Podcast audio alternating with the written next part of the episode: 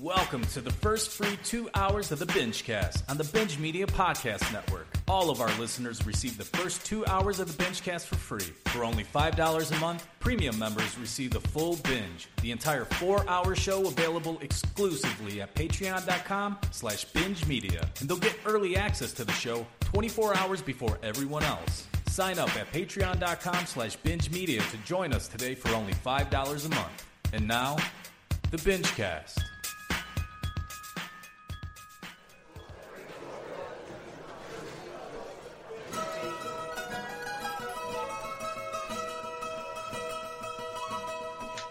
To one and all, it's time to start the fucking show. So gather all your alcohol and everyone you know.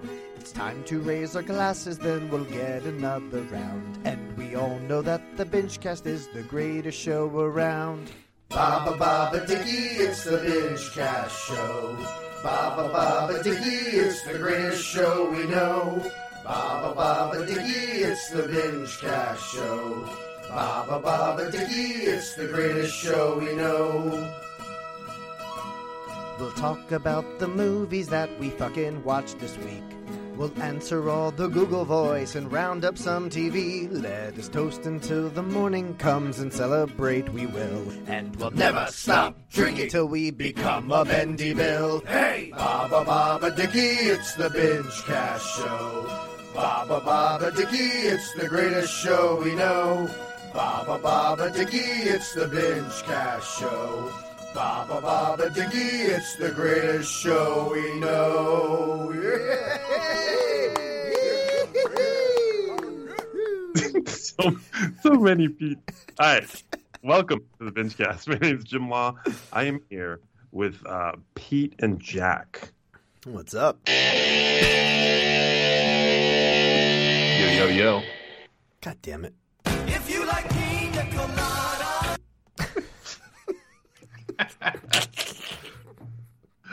Uh, So good. yeah, it's great. Do you guys not like like when I introduce you together? I do that so I can try to skip that introduction thing, but Jack just I'll never didn't skip it. Yeah, I'll never skip it. I like holding hands and walking in together with Jack. Yeah, Totally comfortable. Yeah, Totally it's like a wedding intro. It's the two of us fucking with sunglasses on. Yep. Checks Our- out. Collars are popped. We're skipping together. It's a good Wow. sight. Yeah. We got Um, glitter on all our right. cheeks. What? I've been uh I've been away for a couple weeks. What's going on over here? Everything all right? What's going on with you guys? You you've been away. What have you been doing? Oh, just working and um, watching stuff and yeah, not much, but just timing's not working out for me lately. I don't know what's going on. As long as you watch some stuff to review, then I think we're Oh, yeah. we're in good shape. I watched like you guys know how how much I don't talk about on this show. Like, you know what I mean? Like I will get like fucking six episodes deep on a show and I'll just be like, I fucking hate this. And I never bring it up ever on the air. And uh there's so many movies like that too where I'll just be like, uh maybe I'll finish it just in case we talk about it. And then I never talk about it. That happens so much. Well, maybe you, you just know what the listeners. You've been- doing it so long, you know what the listeners want to hear. Uh, I don't I don't think I don't Don't say no. Say you know. Yeah, you know. Oh, yeah, I know. See? Uh, Oh, that's fucking funny. um yeah there's just been a lot going on we're planning uh we're planning our disney trip this is fucking taking up our life Yep. Uh, yep. My birthday was a couple of weeks ago jess's birthday was today and um tj's full swing basketball season again and high school basketball so there's just it's really uh it's really busy time right now Yeah, Very we ga- nice. we gave you a birthday wish. Me and Tom were on the show last week, and we uh we gave out Oh. birthday birthday wish to you. Uh, thanks for thanks for listening. i I, I, don't. God damn it. I, I don't like listening to shows because uh, you guys just yell at me and make fun of me while I'm not there. But then now that I know you said something nice, I'll go back and listen. I don't no. I don't. I don't talk shit. Especially to my bosses. I actually, if it was you and Tom, I know that you guys were probably nice. It's the other people that have issues with me, right, Jack? I- what? What? Where's this coming from? I don't know. I'm just trying to uh, talk my way out of this. Why I didn't Fair listen to enough. the show. Yeah. Oh, okay, yeah, uh, yeah. Have me fall on the sword. Yeah, sure, law. Yeah, I get it. Yeah, okay. All right. Um, tonight, oh my goodness, we got so much to talk about. One of the biggest releases of the year. Um, Two thirds of us have watched it. Is that correct, Pete? You did not watch it yet. Correct. I did not watch it. Okay. Pete had some ocular issues this week. I Talk did. about I did. um, I think Jack's got some fucking crazy stuff to talk about games and fucking like Yeah. audio. And no, he's fucking filled to the brim with info. It's God right? damn. Brought bringing Um, the fucking hashtag content. So Nice. Um, Pete, I, I'm not in the loop. Do we have a what did you miss or no? No, we do not. Okay, but we There wasn't lots- much. Uh, I think it was just binge views. Uh, Chad and Alyx went over uh, the Batman. Okay, I, I, there were no there was no sports cast, and it was just last week's binge cast. So there was um, not much this week. that's right. Uh, football's over, so the sportscast has it's gone back into hibernation. Um, Yeah. The basketball uh, and hockey being in full swing means nothing to these people, and uh, they'll be back out in uh, you know later in the year, next fall. Um, accurate. we have we have uh, we have do we have voicemails? We'll get to those. Mm-hmm, Um, we get the full binge after this. Now, if you don't know what the full binge is, go to binge media, or sorry, patreon.com slash binge media. You can sign up for uh, patreon.com. Uh, that's all our extra shows. Um, apparently not the sportscast. Oh no, sportscast isn't on Patreon, but uh, if it were, they wouldn't be on there anyways. Um, but Pete's all Pete's uh, commentaries and all that extra lovely shit. Jack Attack Tuesdays was on there. Um, we got lots of uh, extra content on the patreon.com slash binge media site. You can sign up there. Tonight's full binge is a commentary uh, driven by Pete MC himself and one Alyx Moreno. Is that right? That is right. We did um, Donnie Brasco celebrating 25th anniversary of that film. 25 years. Yeah, so that's why we did that. We had a lot of fun. Uh, Jack was supposed to be our third.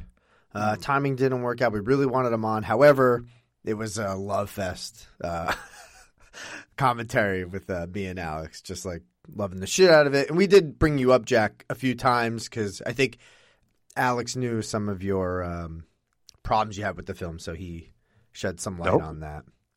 Mm-hmm. So we talked about that a little bit. We are like, oh god damn, I wish we wish he was here right now. But then he'd be shitting all over it, so we were just like loving every minute of it. loving every minute of it. A lot of Italian accents going on in that commentary. Um, went off the rails, not not too far off the rails. I think we still had a wheel on that on that rail for a bit, uh, but it wasn't you know one of the classic Law and Alyx off the rails. Like Uh, the- well, those, uh, I don't know if I call those classic. They're just oh, Jack, are they classics or what? Oh, they're phenomenal. they're actually good on re-listen too. Oh, but, uh, you know, absolutely. Law and Alyx wouldn't know that. so, Mhm. Yeah. what what did what have you re-listened to uh, as a commentary? That's a great question. I I can't. I can't think of a single one now. I do the um the Scarface one a lot. Hmm. Uh, I do the Cloverfield one a lot. Cloverfield, yes, Cloverfield. Um, Karate Kid is phenomenal, and They Live are like my top four, I think. they live. I don't even remember anything about that one. really good. Jurassic Park's great. Obviously, the first Lord of the Rings drinking game is phenomenal. If anybody needs any of these commentaries, the old show, hit me up and I'll send them to you. Commando is phenomenal. oh my goodness. They're all they're all great. It was it was only until when I got on this when they fucking really sunk the ship. Oh God. All right. E.T. Well- is another one. E.T. and Jaws. Oh my god. Yeah. Every time we want to do a commentary, I'm always people are like, "Hey, did we do this commentary?" I'm like, "I I don't know. I don't know. We've done it like last month." Uh, You say you don't know. Alice goes, we we definitely didn't." and then I have to go look on the list. And, And we did. and it was and it turns out that it's like there was a stint where you guys were doing movie homeworks within a binge cast, and that's sometimes where Alyx gets confused. Like we talked about this already at length, but it was just like a a real quick movie homework on a binge cast. Right. So, so that's where he gets a little bit confused, but no big deal. I got a list, and we got the internet. Yes. Okay. Very nice. All right. Well, let's get into stuff. Jack, I would like to start out with gaming because I kind of have some uh, input on this, but I don't know. Do we have a gaming sounder? I don't think we do. Right? Hmm. I, I don't have one. I could play. Um, Oh, you know what? I I've got one I could play. Yeah, you stirred the sauce. Good job, you fucking dick. All right. oh my god! I didn't know where that. I didn't know why Law was saying that at first. I don't. Can you play that again? I didn't hear that. Sorry. Yeah, you stirred the sauce. Good job, you fucking dick. what? What is that from? It's from a while ago, alongside this one. Fucking nitro stout, making me blind. Nitrous stout. Fucking nitro stout, making me blind. That is the hardest B I've ever heard in my life. Blind. Blind. That's the, that's the Canadian uh, pronunciation. Yeah. All right. Well, anyways, beep boop beep gaming. Yay. Um, we're gonna we're gonna talk uh, about Jack's game, but I want to. I just wanted to bring this up. Like, like I haven't got any games yet because I literally haven't had any time. But for my birthday last week, I got an Oculus Quest two. Oh, very nice. Um, this has been pretty fucking mind blowing. Now the kids have played way more than I have. I've only played a couple free games here and there. I haven't actually sat down and decided what game I want to buy. But Yeah. all that aside, I've uh, discovered this. It's called Big Screen app. Okay, so this is just basically like where you can watch all your like if you have your own files, you can load them up, or you can Oh, okay. rent movies, and they have a lot of free shit here. Uh, they have like a Paramount TV, and then they have a, a whole channel dedicated dedicated to Survivor or The Challenge. Like it's the fucking greatest thing ever. All right, and not only that, like they have all these different areas where you can sit. So I'll I'll be sitting on my couch, but when I'm in the VR, I'm in this like either a gigantic theater or I'm in, in a drive-in or I'm in this Mm. luxury fucking room, uh, like it's called my home room or whatever, or I'm in I'm camping, or I'm in this sci-fi theater where there's no gravity. Um, this is the greatest fucking thing ever. Like this is literally I Yep. fucking love it so goddamn much.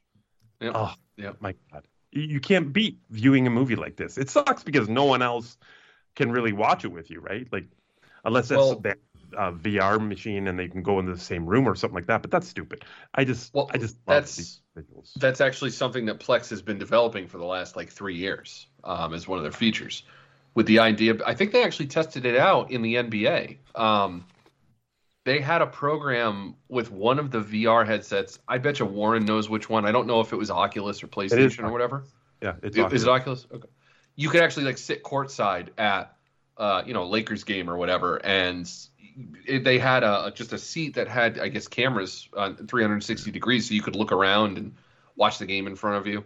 But um, but yeah, Plex was was kind of pioneering this a few years back. I, I don't know where the project stands now, but the idea was, um, you, you can actually do this on Plex Pass, watch together. So like if multiple people want to watch the same thing on Plex, they can reach out to each other and say, "Hey, I'm going to watch this. You want to watch it with me?"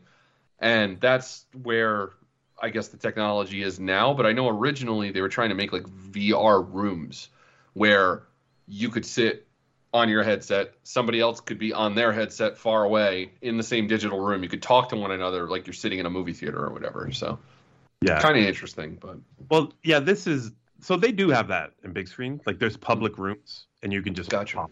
Or there's or you can even create your own private room. So I guess it is possible. Yeah. But at the same time, I'm just saying it's just like if I was to what me and Jess say we got two Oculus Quests and we're both sitting in the living room and we both have our Oculus Quests on. right. I'd feel more like just uncomfortable than anything. Like you know what I mean? Sure, sure. but the, it's just the setting is so amazing. Like the theater that you're sitting in is fucking incredible, and you can change seats. You know, if you don't like the seat you're in, you can go wherever you want, um, and make the screen as close as possible so it literally fills up your entire uh, viewing area. Hmm. Um, it's just fucking phenomenal. Like it, I, I absolutely love this. I haven't been able to get past this really.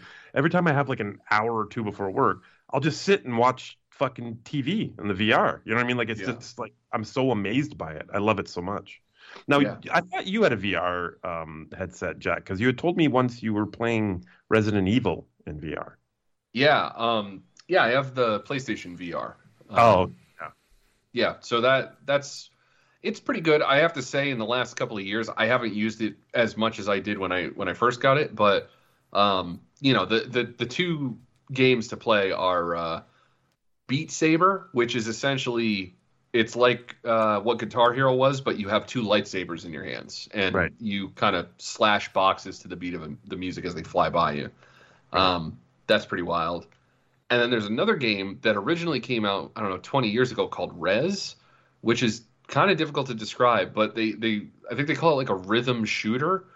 But basically, like you're this, I don't know, like wireframed person in cyberspace kind of floating through the, the internal workings of what, what may be like a computer or something. Mhm. And you have to shoot all these different targets that fly up at you. So, you know, essentially it's a rail shooter.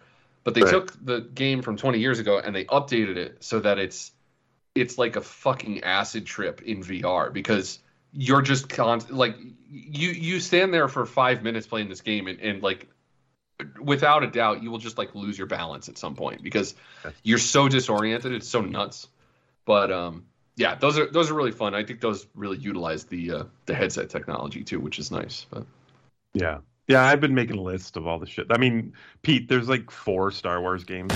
What, I'm sorry. What? What was that? what? there's there's like four Star Wars games. Uh, Yeah. they all look pretty cool. hmm Um, there's a Walking Dead game that I'm looking at. There's a um, Resident Evil 4 is on there. Um, you know, I'm very excited about uh, what's to come, but I need to um, knock on wood. Like the next time I'm laid off, I don't want to be laid off, but the next time I'm laid off, I'm gonna get this fucking VR shit. It's gonna be fucking And- fun. and law i mean i'm sure you're aware of this but uh doom vr is a thing Yeah, it's but isn't the older games? It's not like Doom Eternal, right? it's well it's the first doom so so well not i should say the the one before eternal Oh, oh, is Yes. it really? yes yep Okay, I gotta look into that then, because that sounds That might- amazing. that would probably be up your alley. And the and I'm sure law now that you've like messed with this, you can you can kind of attest to this. There's there's this weird thing where say Doom Eternal, right? You play Doom Eternal and the graphics are incredible and like that's just your standard for what a game should look like. Mhm. Um VR, the crazy thing is, it doesn't have to look as good as it does in other games, but it's the whole immersion factor that like it really fucks with your head. You know, where, where it's just like, okay, I know this is. You know, there's, there's this one game. Um, it's called I Think You Should Die. It's like a kind of jokey.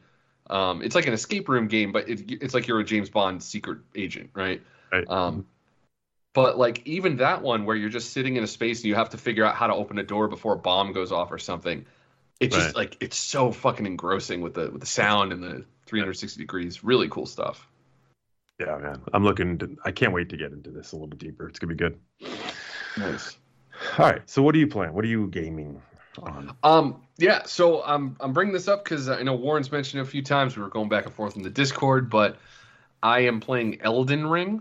Um, Ooh. so so this is the game that George R. R. Martin was actually hired to write the story for a couple of years ago. Um, this is a really difficult game. Uh, Law, I would say this is not for you at all. I would not even pick this up.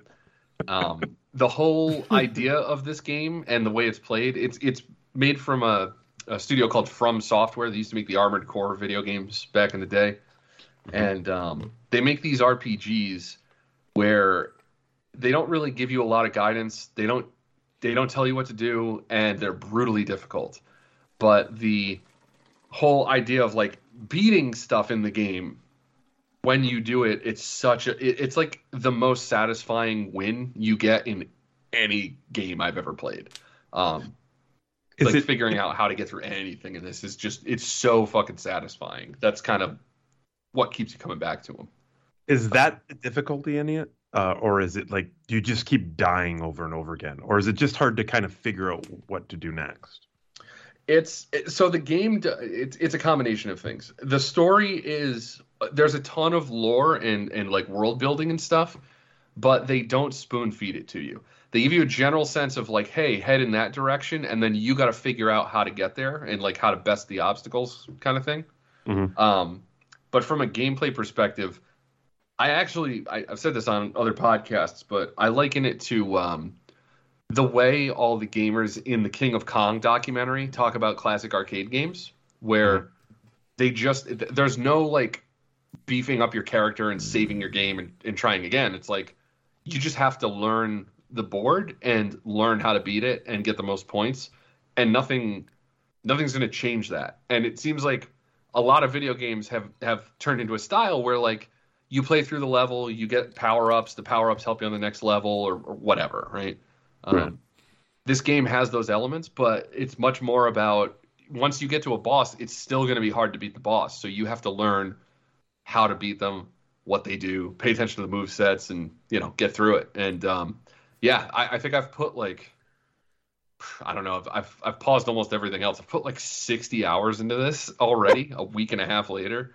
Um, it's great. I I love it. Um, the people that are into these games are also loving it. It's kind of like the the best version of this kind of RPG uh, from the studio, which is great.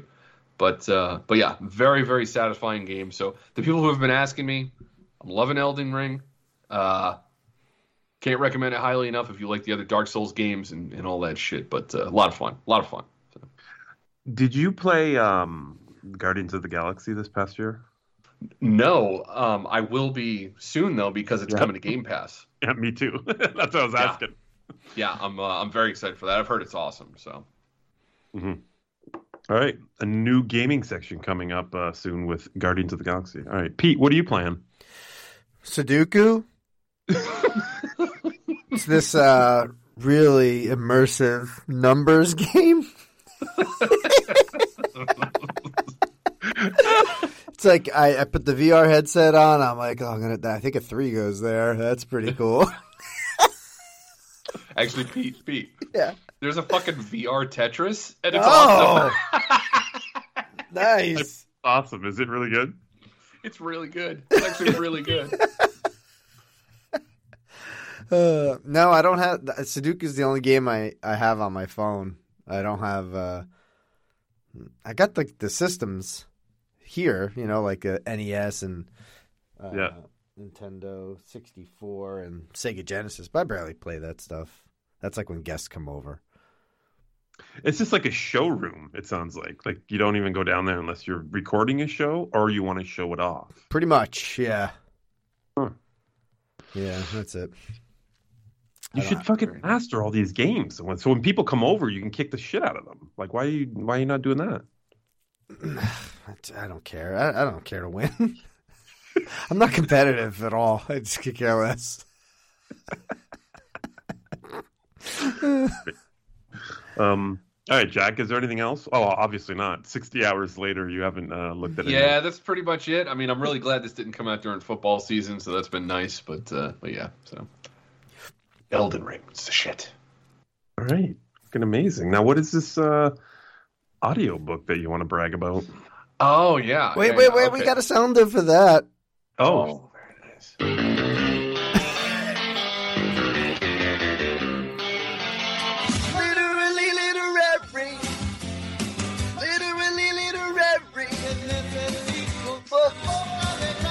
Audio book.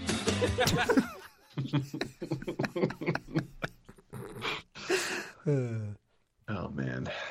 All right. Um audiobook. So yes, uh again, you know, no more football season means a lot of free time for me, so that's been great. Um, so I, have been plowing through a couple audiobooks. I have done a few of them, but this was the only one I thought might interest some people who listen to this show. It's called Chaos: Charles Manson, the CIA, and the Secret History of the '60s. Um, short so, title, very short. Yeah, yeah, very short. Um, this was almost optioned as a TV series at one point. Um, I think, and uh, I should have looked this up before. I actually, I you know, I don't know who who was going to direct this, but um, the the way that I'd found out about this book was this guy was on Rogan, I think back in 2019, talking about this book, and it was right around the time Once Upon a Time in Hollywood came out.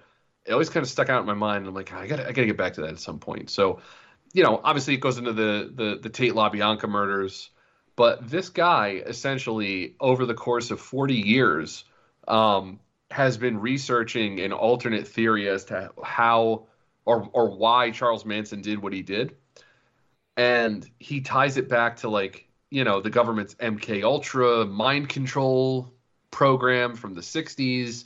He ends up tying it into Jack Ruby and JFK, all this wild shit. Um, really interesting, really interesting audiobook. I, I think TM did this as well, so I think on the next Wake and Bake we're really gonna get into it a little bit more. Um, but I just wanted to mention it on this show as well because before that Wake and Bake comes out, any of you audiobook listeners, um, I think it would be worth getting this in because I think TM and I will go into some interesting spoiler territory on this. Not not that there's it's a true story, you know, there's not a ton to spoil, but mm-hmm. there's some names that come up that are it's very interesting. A lot of celebrities that I I guess I didn't realize were in the circles that like Sharon Tate and Roman Polanski were in. Um, but yeah, very good, very good audiobook, good companion piece to Once Upon a Time, I think, um, and a kind of a crazy, uh, crazy th- alternate theory for you know something that was kind of significant in American history. So uh, I don't know, interesting. Uh, I think it might be up uh, some people's alley, so I would check it out. Oh, nice. Sounds good. Okay. Yeah. Absolutely. I haven't finished an audiobook in like three months. Like I've started three or four of them.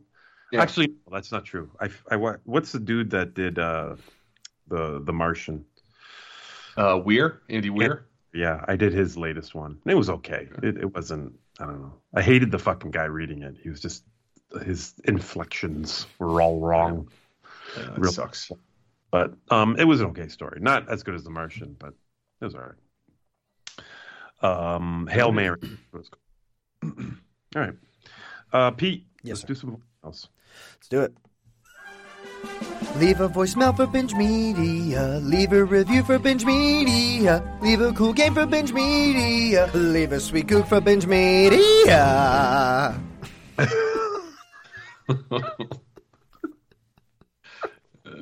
Your voice and it's happened twice now tonight in yeah. that sounder and earlier tonight when wow. you're talking about not having uh, competitiveness. Uh, it cracks like my 13 year old son. yeah.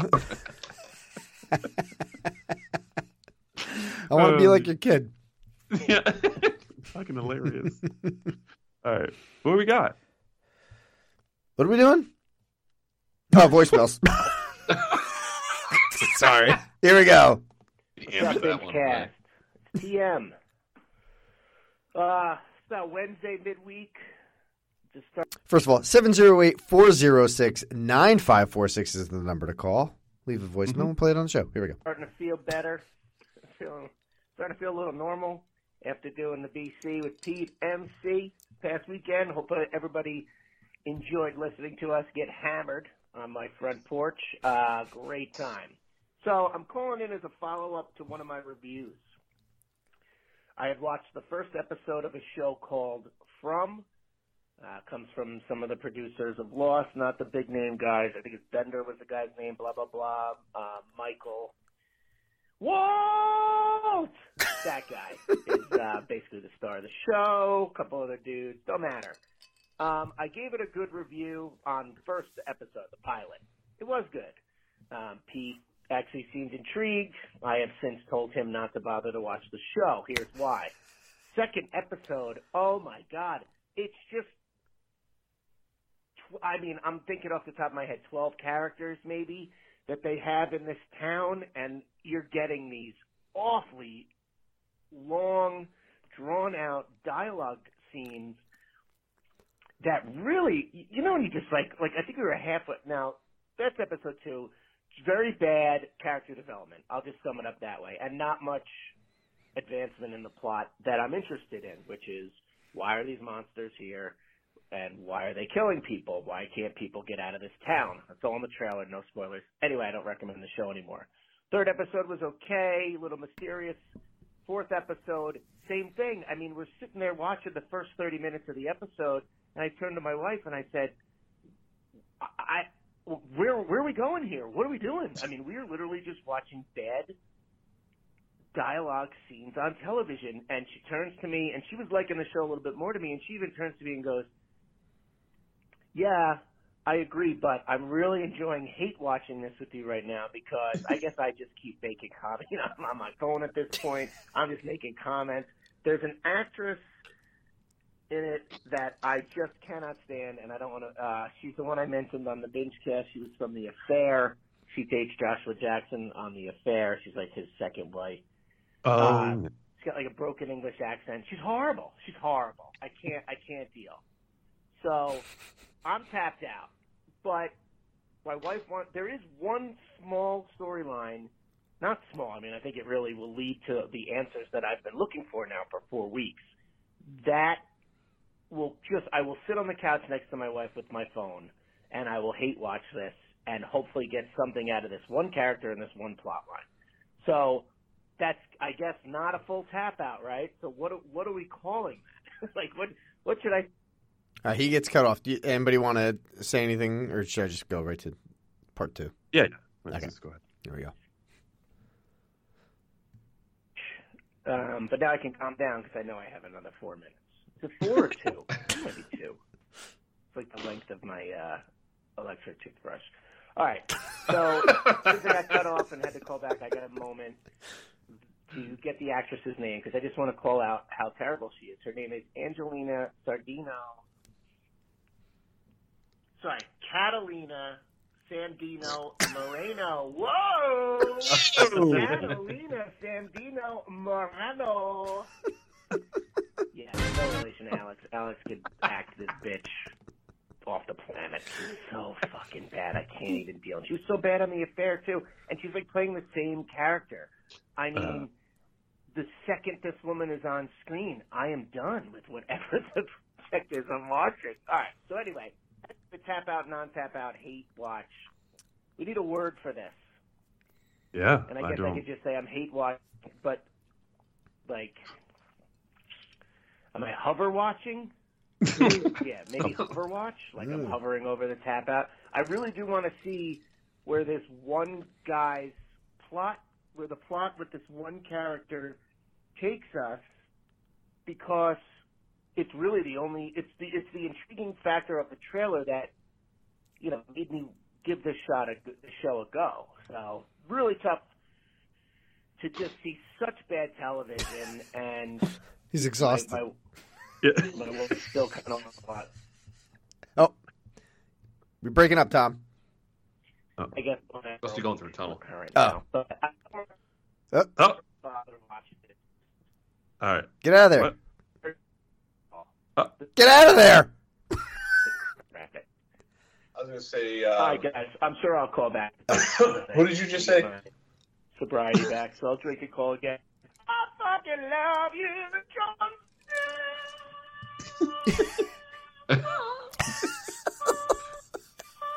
He's breaking up mid note. The fucking sliding door trick from. Yeah. That's right. Yeah, so we talked about the show from last week, the pilot episode. I have not watched it yet because I think he caught me in time to stop myself from watching it. So Had he sold, sold? Had he sold you last week on the show? he show? sold me on it really well. then again, I was like completely bombed last week. Um, I I don't remember like half of the show, and then like going home. So, oh boy. Anyway, he sold it to me, and Nice. uh, but I didn't I didn't have time to to watch it. But he caught me just in time before I was even able to. So, thank Yeah, you. I saw this pop up, and I was kind of like, ah, it's fucking Michael and Yeah. And, and now, nope, I'm out. Jack, is this a nope from you? Uh, yeah, it's a nope. I'm good. Okay. But Should we Jack, move? What's up? I, I was just saying, Jack, it's the Oh. people that made laws. Oh, oh, oh, oh. Should we go into the Oh. next voicemail, Jack? I think so. I here we go. a good idea. What up, BingeCast? It's your boy, the Duke. I'm probably calling in with part one of two this week. Uh, Oh, boy. The first one is a fresh review, and I'm talking about a little show called Bel Air on the Peacock Network. Uh, to start off, if you don't give a shit about the Fresh Prince of Bel Air, the show's probably not for you, it's piss provoking. or it might still be. so the premise of the show, Bel Air, it's based off the Fresh Prince of Bel Air, and they basically take I know. the premise of the show and make it dramatic. You know, Will had a gun, got in one little fight, and so on, and the guy's after him um, because he pulled a gun on this gangster. Whoa. So it's very dramatic. Um, there's even curses and so on, drug use, alcohol use, and um, I will say this: if you're a fan of the original, uh, someone else said on a thread I had in the uh, on the group Facebook, it's different enough to keep you interested. It also hints at a lot of little things, moments from the original show, especially that first episode. I feel like the first episode is a lot of one hits here and there, um, but aren't completely obvious unless you are like super diehard fan of the original. I think it works. Uh, the acting's pretty decent. The storyline's pretty good. I'm just curious, how long can this go? Right? The original, you know, it became little misadventures and so on. This seems to have a pretty steady storyline focusing on Banks and his run for Attorney General. Uh, right now, I give it a soft 7 on 10. If you're a fan of the original, I say check it out. Uh, I'll be calling back later this week, probably with a Batman review. Talk about my dick. Okay. Um, I've watched every single second of the show. Jack, eat. Nope. Nope. Okay, good. Um, I'll just. I can't wait to review it for you guys. I, Do we want to hear his? Hey, it looks like he called back, so I'm guessing it's the Batman thing. Do we trust him to not spoil anything here? I think we can trust him. yeah, I think they've. Yeah. Here we go. Hey guys, I'm back. We got it. Who's back? Back again. Tell a friend the Duke is back. The Batman, the biggie, the big one, the one probably on a lot of people's most anticipated coming out. I will just say this: I think Matt Reeves is probably batting a thousand for me. Um, I know it was talked about during the um, Chad C. Moreno Alex show, but um, like what's his style, whatever.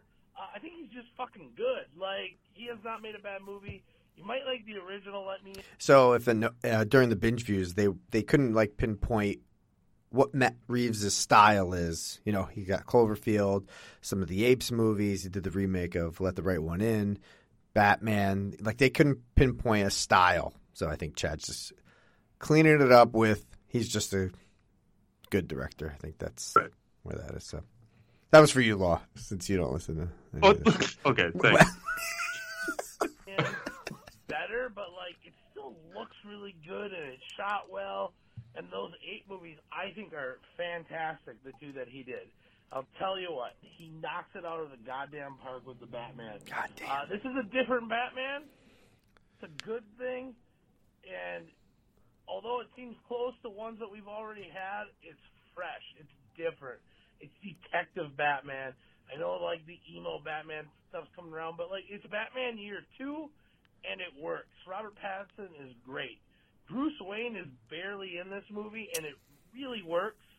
Um, I don't want to give too much away, um, but it, it's great. I think the cast is fantastic. Everybody just works for the story, and it, it is brutal. Uh, I think this easily could have been rated R. Um, and I, not that it needed it, but it definitely is like that feeling of it. I give it first time watch, ten on ten. I fucking love it. Like I'm a big Batman Oh. fan, like Jack. Me and him text back and forth. Uh, it Wow. makes connections to the comics. Uh, it's just fantastic. Get off your butts and go see the Batman in theater. Pete, I'm talking to you. It sounds like you're gonna do it. I'm proud of you, buddy. Look at Bubba, dude. So close this week. So, so close. I'll get into more of that detail later. Okay. Um, yeah. So we, uh, Jack and I, definitely did see the Batman. We'll talk about that. And what did you watch? Yes. We got two more voicemails. Okay. Here we go. What's up, BingeCast? It is Warren from Jersey, calling a little later than I'd like, but the wife surprised me with uh, Uncharted tickets. and we just got out of the movie an, an hour or two ago. It was actually a really good time. Uh, I actually would recommend it, uh, considering uh, I was surprised how much I enjoyed that movie. And overall, the theater experience was pretty good. Uh, we got to see in IMAX at a matinee rate, which was great. And I got to say, the movie theater popcorn was top tier today, Ooh. gentlemen. It had, I don't know if it was just I hadn't eaten it in a while, but man, the butter to salt to pop kernels to how evenly spread it was, it was flawless. It might be the best popcorn I've, I've had to my remembrance. Uh, other than that, I do recommend, I, I guess, a high stream it if I'm doing the Step Chad scale, but uh, worth it. It was actually really fun. Uh, something I did want to throw out since I believe TM is on tonight. Uh, I won't bother you about Cuphead because I'm sure you've raged quit or are just having a good time as you keep playing through it. But I believe yesterday was the day that the Cuphead TV show dropped. And if I remember correctly, it's actually kid friendly. So it could be something maybe you would enjoy uh, with the kid when the time came.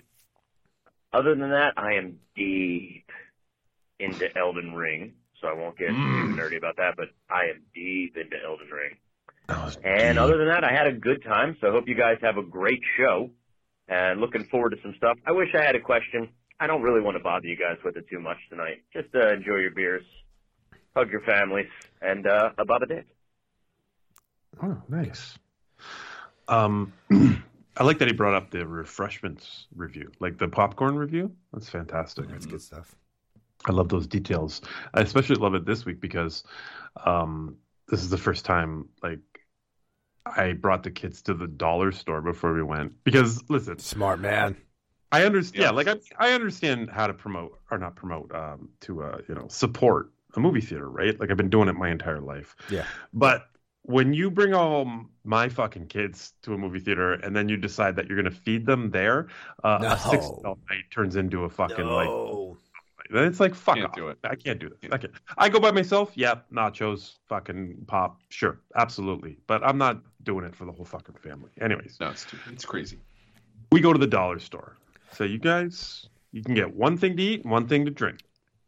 Um, they get all their shit.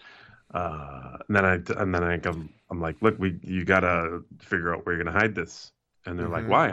Well, if they catch you, they're gonna take it away.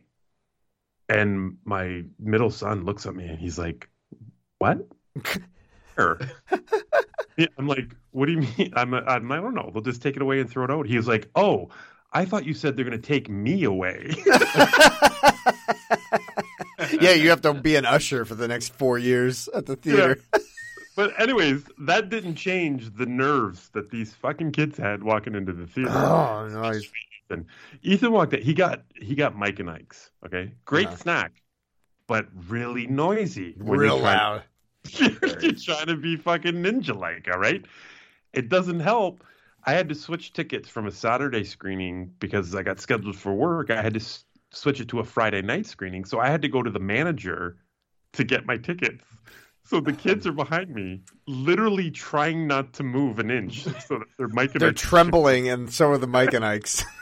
this fucking manager's going through his shit looking for my tickets. He brings them out. And then they literally waited for him to walk away before anyone moved. we sit down. He's like, Can I bring this out now? I'm like, uh, yeah, sure. Who who cares? He's like, But won't they see it? Like, do they sell Oh, so this here? funny. They're so scared. They're so scared. And I loved it. I That's loved every brilliant. second. I fucking love that story. We've all been there that one time, that first time. Yeah, absolutely. Oh, it's so awesome. That's great. More refreshments reviews, too. I love that shit. Mm. That shit. Here we go. Last voicemail. Here we go. Hey, BingeCast, this is Bunch. What's up? How y'all doing? Just got out of seeing a nice early screening of The Batman. All right, have a good show. Perfect. Perfect. Right? Let us know he saw it. Oh, I was choked on my beer. Didn't spoil anything. Fantastic. Fucking amazing. All right. All right. Thanks for calling. Um, that number is 708-406-9546. You can call. You can uh, start leaving your refreshment reviews for me, and it'll be amazing.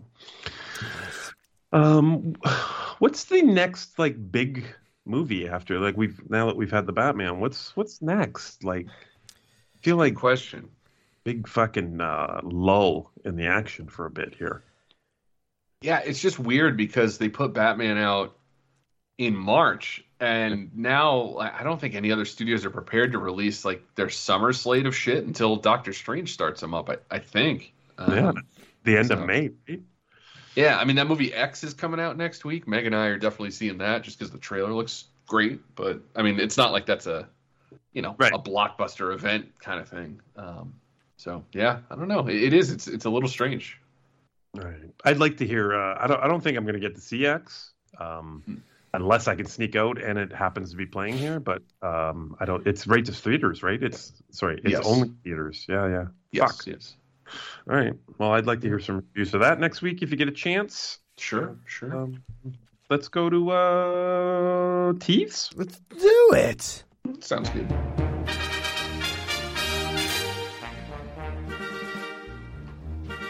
Roundup TV, Roundup TV, Roundup TV. We'll talk all the shows. Roundup TV, and I'll never watch the Peacemaker show. Ba ba ba ba ba ba ba ba ba.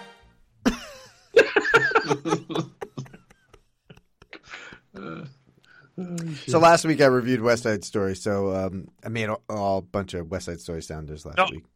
Fucking amazing. That's the theme, yeah. And you were you wa- didn't listen, so that's why I'm playing them for you, so you get to hear them. Thank you very much. I Mhm. also could you so I don't have to listen. Uh, did you like it?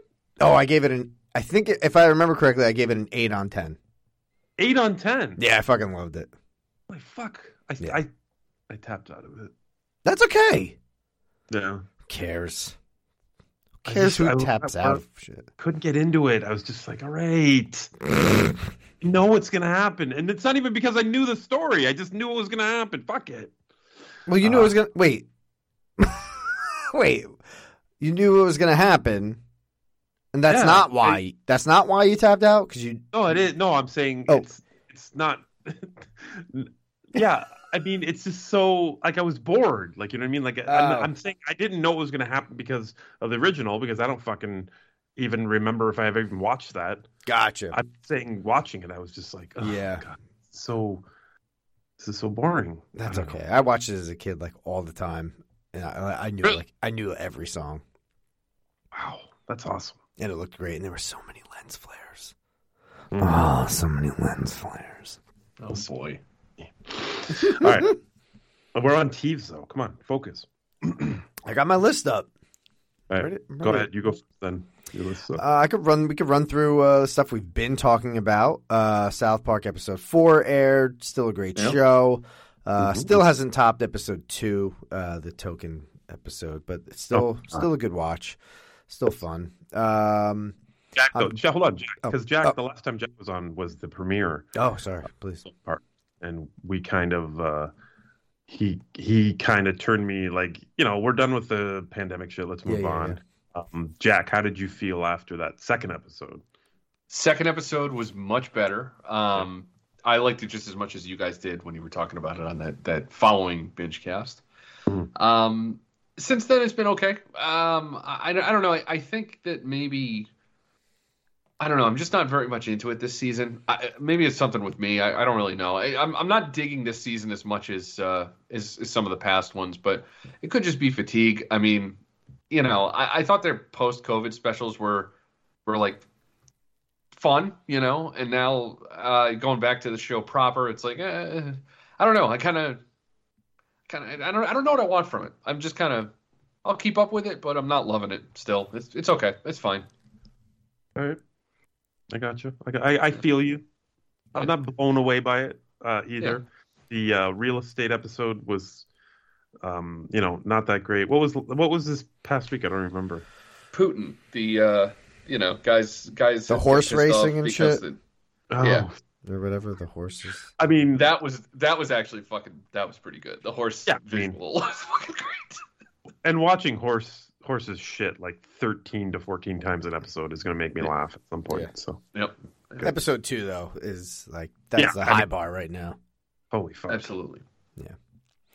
Um, I think I'm the only one watching this on the network. Uh, Single Drunk Female. It's a freeform slash Hulu show about a girl day in a life with uh, dealing with her sobriety, going through day to day life. So uh, I'm still watching it. It's not the best show. It's an easy watch. It's like twenty something minutes. So in and out. Episode eight aired, so it's got to be ending soon. So uh, I'm still Is in. it, is it disheartening that you haven't been able to talk any of us into it? Like no, I, not at all, because it's it's not something where I'm like, you gotta see this show.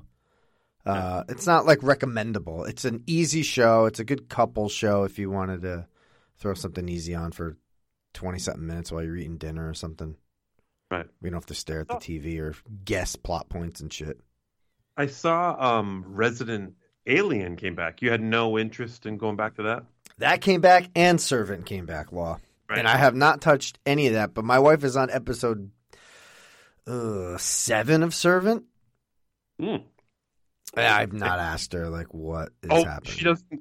She doesn't even talk. Like she doesn't come back up and say, "Ooh." Nope. Like she didn't try to get you to watch it.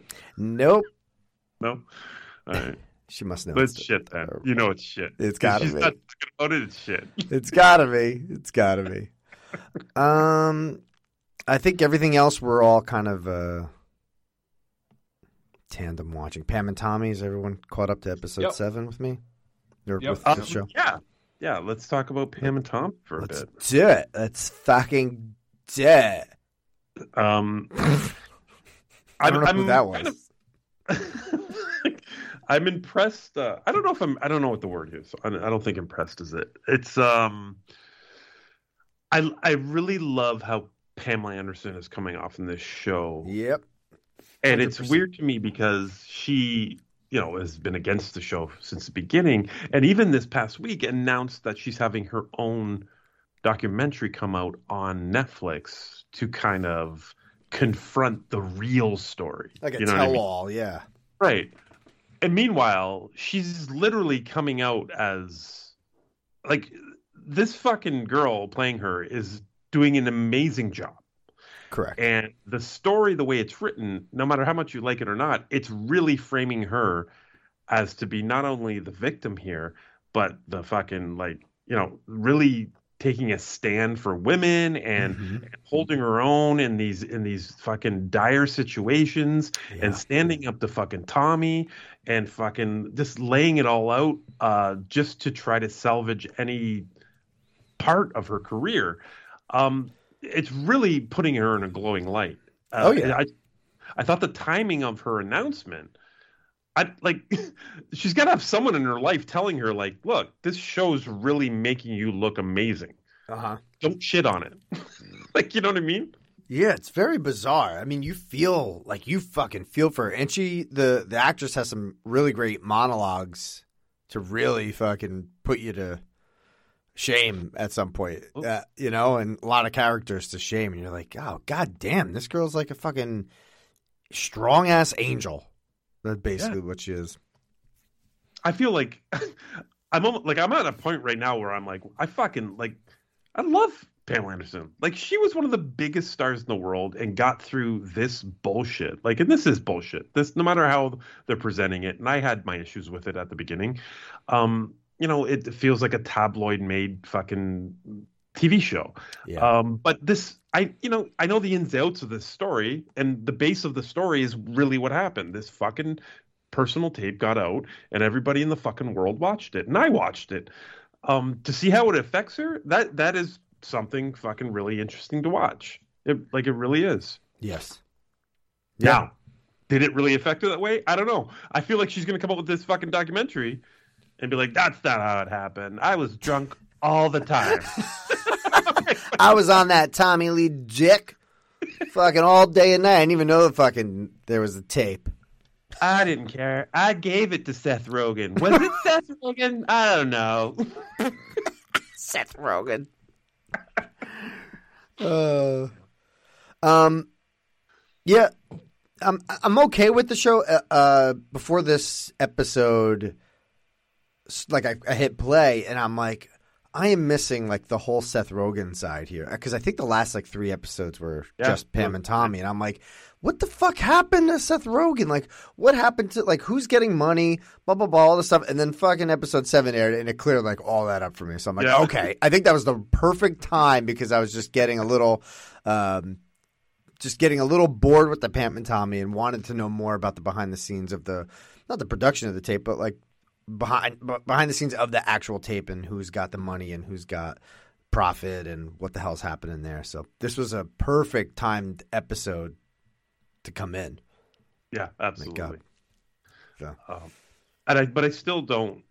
What you you get the Seth Rogen character and and the Tommy Lee character, and either side of them, they can go both fucking kill themselves. Like honestly, like, I hate both of them. Like you know what I mean? Like there's no there's no um, hero or villain in that side of the story for me, and that's what I mean. Like this is all all my focus has come to how Pamela gets through this. You know what I mean? But you got he loves the shit out of Pamela. That's like the that's the light right there with that character. That's the one uh, positive thing that I have to say about this. The way per- he's portrayed in the show is that he fucking loves her. He'll do anything for her. He'll fight for her. Um, Yeah. So that's a great uh, quality that Tommy Lee has. Like he's not cheating on her. He's not fucking blowing lines off her titties. You know, he's respectful to her. He's eccentric and a wild boy, but when, when it comes down to it, he's in love with this girl and he'll do anything for her. So that's that's coming across well. Yeah, for me. that's true. But what also is true is when Seth Rogen stole the safe, I was like, "Fuck yeah, steal that safe." You know why? 'Cause Oh no, no, no! When it comes to him and Seth Rogen, he's a complete fucking asshole. But like I said, it's just the relationship between uh, Tommy Lee and Pamela Anderson, where it's like you, he fucking loves the shit out of her, but he is a fucking douchebag to the everyone. I else. actually, I actually feel like I kind of pinpointed one of the things, one of the problems I have with the show this week, and it was actually during that scene, that confrontation with, uh, you know, Tommy Lee and uh, and, and Seth Rogen's character. Mhm. Um, Yeah. I think that I look. I, I haven't seen Sebastian Stan in a lot of stuff. I'm not a big fan of his, but generally speaking, when he shows up in a movie, he's he's playing like a either an affable or like a like a nice guy of some kind. Winter Soldier, notwithstanding, I mean, you know, after that one, he's he is what he is, right? He's he's kind of like a likable actor, you know. Um, it's really difficult for me to see him as Tommy Lee. At first, I was okay with it, but I, I I feel like if they had somebody that I wasn't predisposed to like, I think the Tommy Lee performance would be better. You Oh, know, it like definitely somebody who's this guy. already kind of a shithead. I, I think would have would have been more appropriate, in my opinion. But absolutely, Yeah. totally. agree. Bad casting here. yeah. So All right. Um, how many more episodes is this? One? Is it eight? Eight episodes? I think it's one. Okay, good. Yeah, because I'm done. Like this just let's go. Yeah. Yeah, it should have been a movie. It's too much. Yeah. Too much. Too much. much. Um, I've got a show I'm still watching that I can tag that one with, just because it's a quick one. Um, I'm still watching Secrets of Playboy. I think I have one or two more left. Uh, yeah, I can't I can't recommend it, but I don't. Yeah, yeah, I can't recommend it. I thought it was you that that wholeheartedly talked me out of continuing watching this last I time. did, I did. I'm was. such an asshole that I just kept watching it. I don't know why. He ta- he verbally tapped out to everyone, and then he his eyes didn't tap out. You Yeah. fucking cheater. Just, Uh, well, What right, that called? right. That's got to be called something. Yeah. Fucking I don't even know. We got hoverboard watch, whatever the fuck Tom called it. Uh, we got fucking jacks tap out, not tap out. I don't know what's going on. I remember It's a jacket tap out. That's what I remember after our conversation, I went and watched the next one because I was like, well, I don't know if I'm out yet. And after the next one, I was kind of like, man, fuck, Jack was right. I'm out. You cocksucker. You can't do going. I Yeah, tapped out too. it- I didn't and- even went back. Yeah, but you know what the worst part is? I like I still can't recommend it. like, Aw. I not recommend Tapping out again. He's He wants double- he wants it for himself, Law. He's like, no one else. If if I if I hate it, no one else can watch it. It's all mine. I'm hate watching this shit. Maybe he's doing us a favor. Yeah, he you know, he's try doing it. God right now. I'm looking at the positive right. side. All right, fuck that show. Fuck that show again. Yeah, yeah. Jack, enjoy it. I won't. You liar. Um, I got have two something- more. Oh, No, no, no. I think we're all watching the the, the next two. So go ahead. yeah, because I got one. I think that you guys aren't watching. Okay. I don't know if this is strictly Canadian. I mean, I know it's available other places. Um, but oh my god, last one laughing. All right. Last This last one- one laughing. Last one laughing. Last one LOL. laughing. Get it? Get it? Oh. this is a it's a game show of sorts. Uh, it's a six episode game show, uh, whereas the actual game show only lasts six hours. Every episode is an hour of the show. You got 10 comedians of Canadian descent. They are all thrown into a house, a room, if you will, together. And literally the last one laughing or smiling is the winner of the show. Um, Jay Baruchel is the host, and it is by far 100% and easily said the worst part of the show. I mean, Oh no. Oh my god, it's not even Pete. I mean, it's not like this show could have been. I'm not giving away what I think about the show, but I'm saying that it could have mm. been better. Okay, if Jay Yeah. Baruchel not the host of the show, he, in an odd move for whoever made the choices here, Prime or fucking the production or whoever the fuck did this. Every other word out of Jay Baruchel's mouth is fucking this and fucking that, and he is out of the ordinary vulgar for no reason at all. And I'm like, look, I'm fine with it. You know, I mean, I'm good with fucking. I work. I can work blue, Pete. You know what I'm saying? Like Yeah. I can listen to some motherfuckers swear. It just doesn't fit in this fucking concept a- Ah. at all. The the the actual comedians are, and I'm, you're gonna you're gonna recognize a few names here, but not all of them. Uh, Caroline Rhea, she was from uh, Sabrina the Teenage Witch Yeah, yeah, yeah. yeah. Uh, Deborah Giovanni, uh, Jonathan Lajoie. He is uh, Taco from um, The League. If you guys ever watched The League, the fantasy uh, football sitcom. Uh, Brandon Ash-Mohammed, Andrew Phung, who was on a really popular Canadian sitcom called uh, something gas. I never watched it. Sorry. um, but then you got, but then you got Dave Foley from The Kids in the Hole, the Hall, the Hole, The Hole. Uh, Love- love Colin him. Mochrie from Whose Line It Is Anyways. I mean, him. this guy, yeah, absolutely phenomenal. Mae Martin, who I had never heard, she's just a comedian. I don't know what she's ever done. K. Trevor Wilson, who is uh, from sh- uh, not Shit Street, but the other uh, P or uh, Jack. You were watching the other Canadian, the hockey Oh, player, uh, Letterkenny. Letterkenny. He's the big fat beard guy. Oh yeah, yeah, yeah. And then, Really uh, yeah, the last comedian in the house is Tom Green, and I'm sure everyone in the world knows who Tom Green is. So you, they put ten comedians in a in a room. They're these are the rules because it's very Canadian. If you laugh once, you get a yellow card. I know that's soccer, but whatever. Um, if you laugh again, a laugh or smile, by the way, uh, you get a red card, and you are you have to join Baruchel in the hosting room, that which is just an attached room to the house or the room. Um, Oh my god! This- Can this be a Palooza game? this was fucking amazing. Like I'm not I'm not gonna lie to you. This concept is fascinating and fucking at points the best thing to watch ever. What? because you have comedians just trying to make other comedians laugh the entire time they're around each other.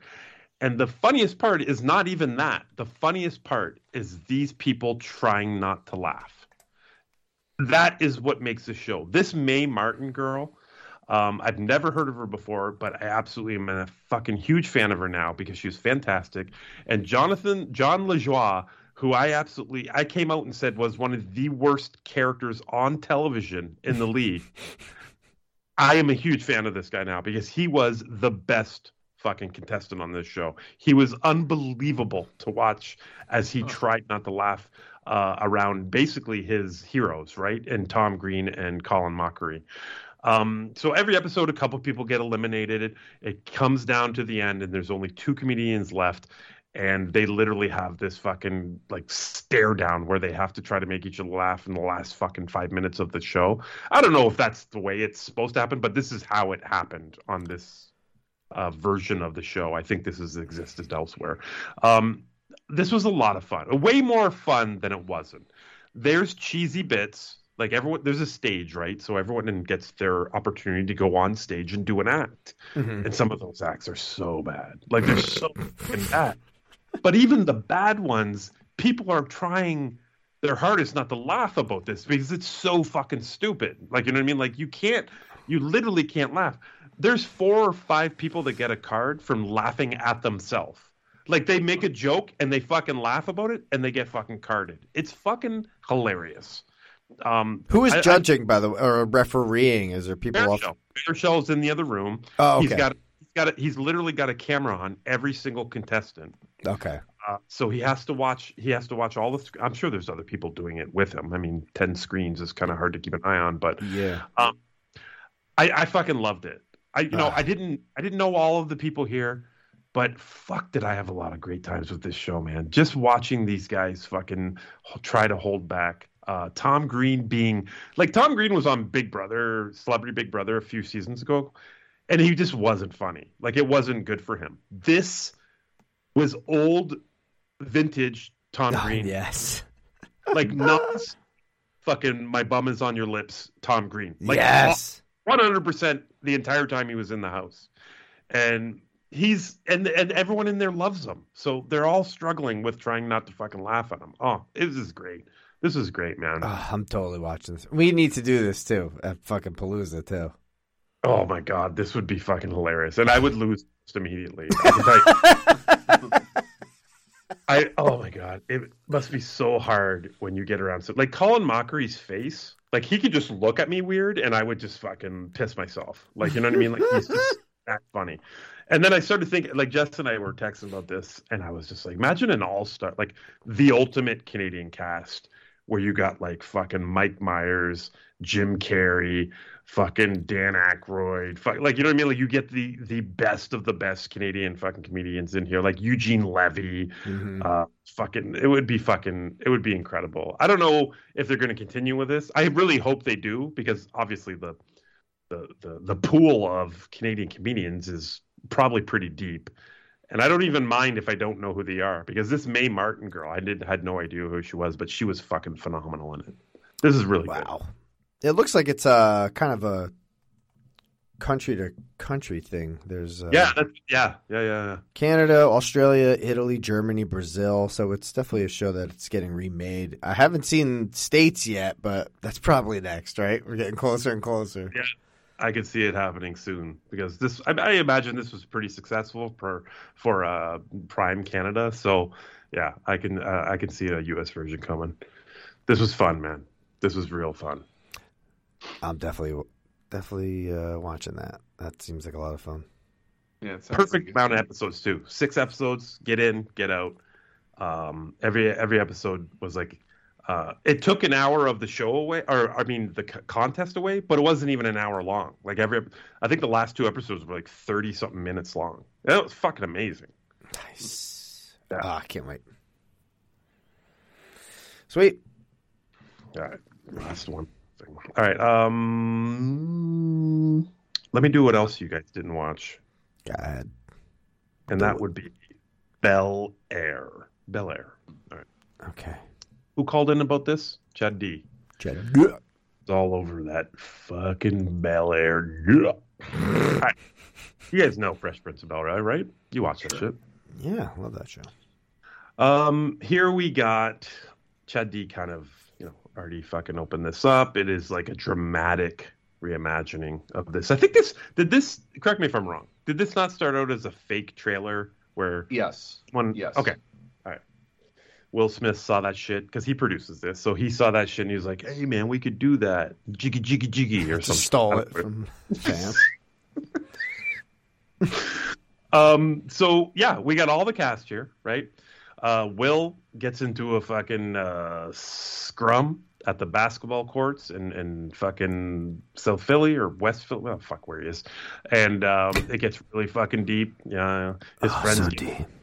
His get his friend's getting his ass kicked. He pulls a gun out of his friend's bag. He holds it out of this big fucking gangster's head, and then all shit breaks loose. The cops come up, arrest Will. Will gets shipped off to Bel Air to his uh, his rich uncle and um, aunt, and then uh, Will's got to try to fit in. Now, here are the differences. Um, differences only come obviously if you're going to make this dramatic. It comes in character arcs, right? Um, and Viv, and Viv's being played as fucking, you know, uh, an absolute sweetheart. She is a struggling artist. Um, Uncle Phil is, uh, he's kind of like this. He's he's running for what is he? What did he say he was running for? DA? Yeah, sure. Yeah, I think Um, so.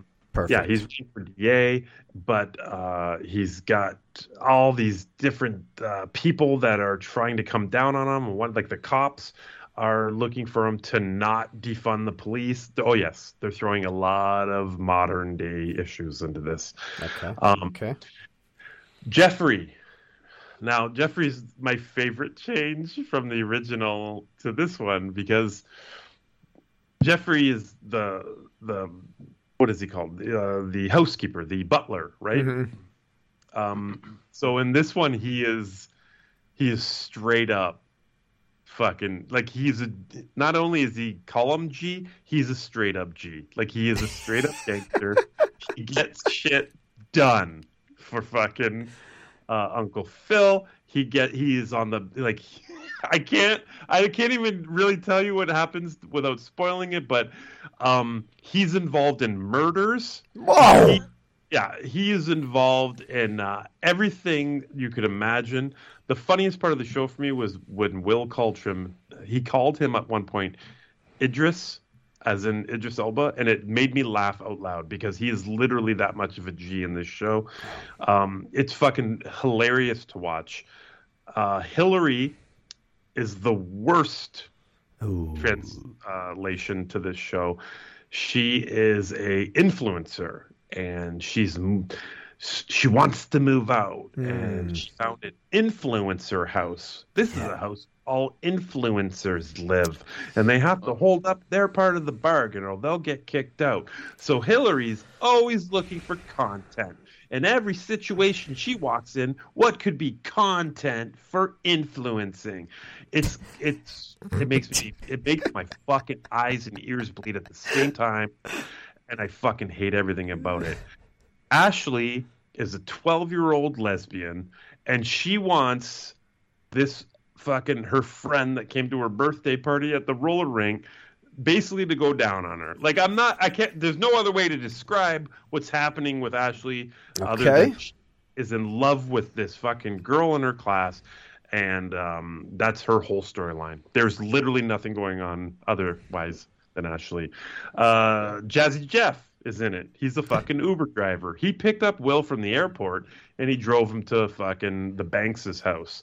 Now Will fucking had a good repertoire with him and they fucking hang out every once in a while. And that's Jazz is fucking role in this show. Now, Carlton. I still don't know whether you love this or you hate this yet, uh, but keep going, keep going. Carlton is the biggest change from the original show. Um, he is the villain of this series. Wow, wow, wee, wow. He hates that Willis showed up. Mm-hmm. He hates that he is interfering with his relationship with his parents. He is addicted to some sort of pill. I can't remember off the top of my head what it is, but more often than not, we are uh, allowed to watch him snort said pill off any surface that is around him. Um, he plays lacrosse. He's on the lacrosse team. He's very athletic. He's very. He's still very short, and um, him and Will get into a fist fight very early on in the show. Um, he is very angry all the time. He has um, anxiety attacks. uh, which uh, like entail very intense scenes with him watching his dad hug Will, and him fucking going off and doing a line in the bathroom for some reason. He's very off the cuff. You don't know what to expect from Carlton. He's very scary as a character. Um, it's very, very, very different from the original show. Um, Will himself, yeah, I mean, he, you know, every episode he he walks into another fucking issue, and like Chad D said, these are very similar to issues that he might have walked into the in the Fresh Prince, um, but they're handled obviously and presented very differently in this show.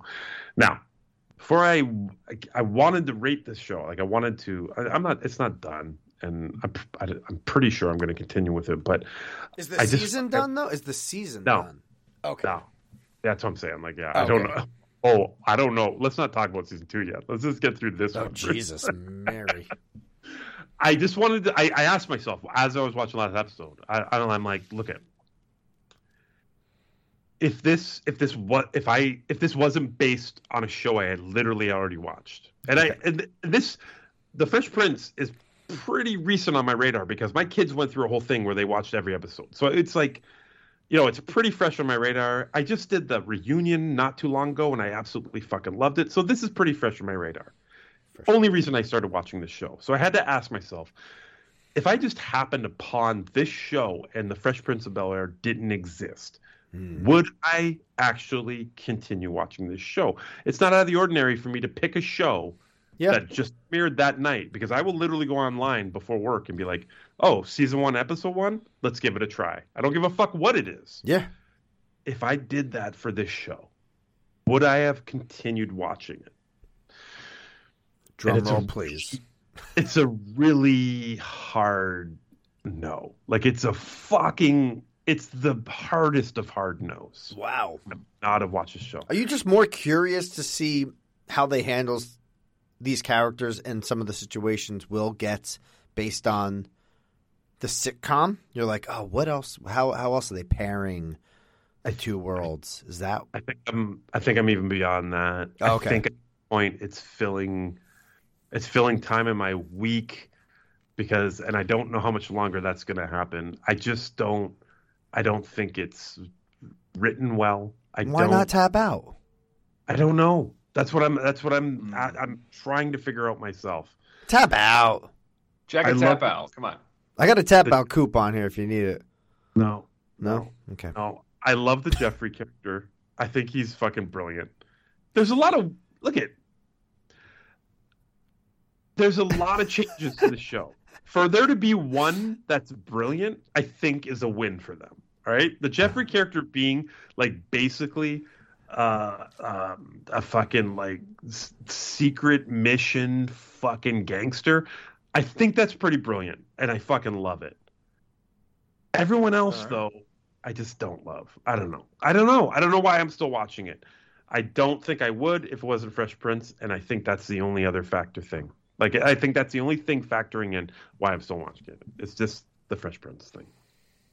Okay. I won't watch this. Yeah, I don't recommend you do. I, I have no desire. Yeah, I'm. I'm probably not going to check it out. I, I I didn't care enough about the Fresh Prince to begin with. So Yeah, yeah. I, I look, I get it. Even the Fresh Prince of Bel Air is not a great show, but it's kind of nostalgic for a lot of people. I, I Yeah, love sure. the show. I love the sitcom. Mhm. Just don't need this. I I You're right. just, I just don't need this. There's so much shit happening with uh, TV right now. This is just not on uh, my my list, my top list. So But, all right, let me let me finish off what I've watched that none of you have watched. Okay, Uh, okay. sure. because I I dove into Cheer at some point Oh, wait. during the two weeks. oh my god. I never got out Oh my god. last of season two. Wait, what? Say it again. Okay, I I started Cheer Yeah. and I never watched a single other thing until I was done the last episode of season two. I oh. watched it completely directly straight through. Season one and season two straight through. Straight through. You could have tapped out, so I am fucking standing up right now. What what's happening here? What what is going on? Do you know how to do full outs now? What are you, what's happening? Are you on top of a pyramid? What? Tell me. Talk to me. Are you stunting over there? Tell me what's happening. Pete. Yes, Oh sir. man, I was. uh Listen, it's a roller coaster of a watch. I'm not. I'm not going. to Pete. I didn't know anything about this. Me You too. about- okay, so you you have talked about it, you know, here and there. Um, apparently, these people are very popular in the world of pop culture, and and even you know other celebrities really loving this show and all that kind of shit. But somehow that has all escaped me. I didn't know a single person involved in this show. Like I didn't know any of their names. I didn't know who they were. I never saw any of them on fucking Ellen or fucking this or that. I didn't. I didn't know anything. Okay. That's good. That's good. Okay. I think it actually ended up being really good because I would send I would send updates to Jess as I was watching it about Cheer and she's not even watching the show. she she's basically watched the show through my texts Yeah. almost every episode after I finished it, and I told her about what happened to everybody in the show. Oh my God. Who was my favorite and who wasn't? Yes. Oh my God. the first season of Cheer was it was great. Like I really loved this season of. uh It's much different than I ever thought it would be. Um It's so much more dramatic. It's so much more um dark and deep. Basically, is what I'm saying. Like it's not your frivolous fucking uh, girly girl fucking cheer show. These are the ones like that my daughter was watching, the Canadian ones on uh, Netflix. Yes. And what I had asked Avery to watch this with me, and once I got in like a couple episodes, I'm like Avery would hate this show. Like it's really Oh, boring. Too dramatic. Yeah. Yeah.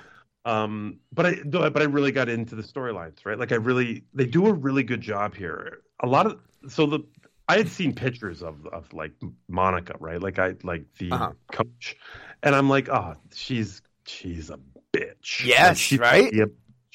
And then the show starts, and I'm like, she's my favorite. Like Yeah, she's literally yeah. my favorite character because she's so amazing at how she deals with everything.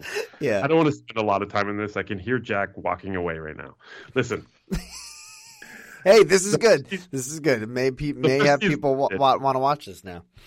the first season ended, and it ended. It, it couldn't end in any better way. Like, I mean, this was. It was almost as if it was scripted. It was like a Uh, thirty for thirty episode uh, It show. really, it was amazing. Six episodes, right? You're just like, holy fuck! Like this was this was highly dramatic, edge of your seat shit. Yeah. I listen to me, Pete. Yeah. And I'm not even. I'm not exaggerating in the next two minutes when I tell you this. Uh-huh. There's a moment in the final routine when they're on stage. Yeah. Fucking Daytona. Okay. Uh-huh. When the guy fucking blows out his ankle. Yeah. And I turn into the gay guy from Family Guy. And I'm like, oh no. Ah! I was so fucking involved in this fucking routine at the end of the show. Hell yeah! You've been watching it for six episodes. Without any sarcasm and without any, like, not even trying to be funny, I audibly said, oh no, at work. It was unbelievable. I couldn't even believe it came out of my mouth. Anyways, I was deep into the fucking end of that show. Okay, I ah. come into the next season now. Yeah. There, between the last episode and the first episode of the second season, I fucking dish everything to Jess. Oh, this fuck, this was amazing. This and this fucking guy Jerry. Oh my god, Oh, Jerry, Fuck. right? he got shit on for fucking most of the season, but he stepped up when he needed to. He did this fucking. He held up this girl. I was like, I was going crazy about Jerry. Oh Loved yeah, Jerry's the best. Second season, first episode starts, and the first five minutes of that fucking episode literally put a bullet into my heart, and it exploded, and I feel like I had a stroke at work. I couldn't even believe what was I was watching. That's good television right there, baby. I couldn't even. I, I honest to God, Pete, I was fucking absolutely blown away. Now, now, when you started season two, did you know this news? Yes, Oh, see, I I didn't. I didn't but- know any of this. perfect. But I didn't know if they were gonna touch on it. Oh fuck, they touched on. Oh, it. they touched. He touched.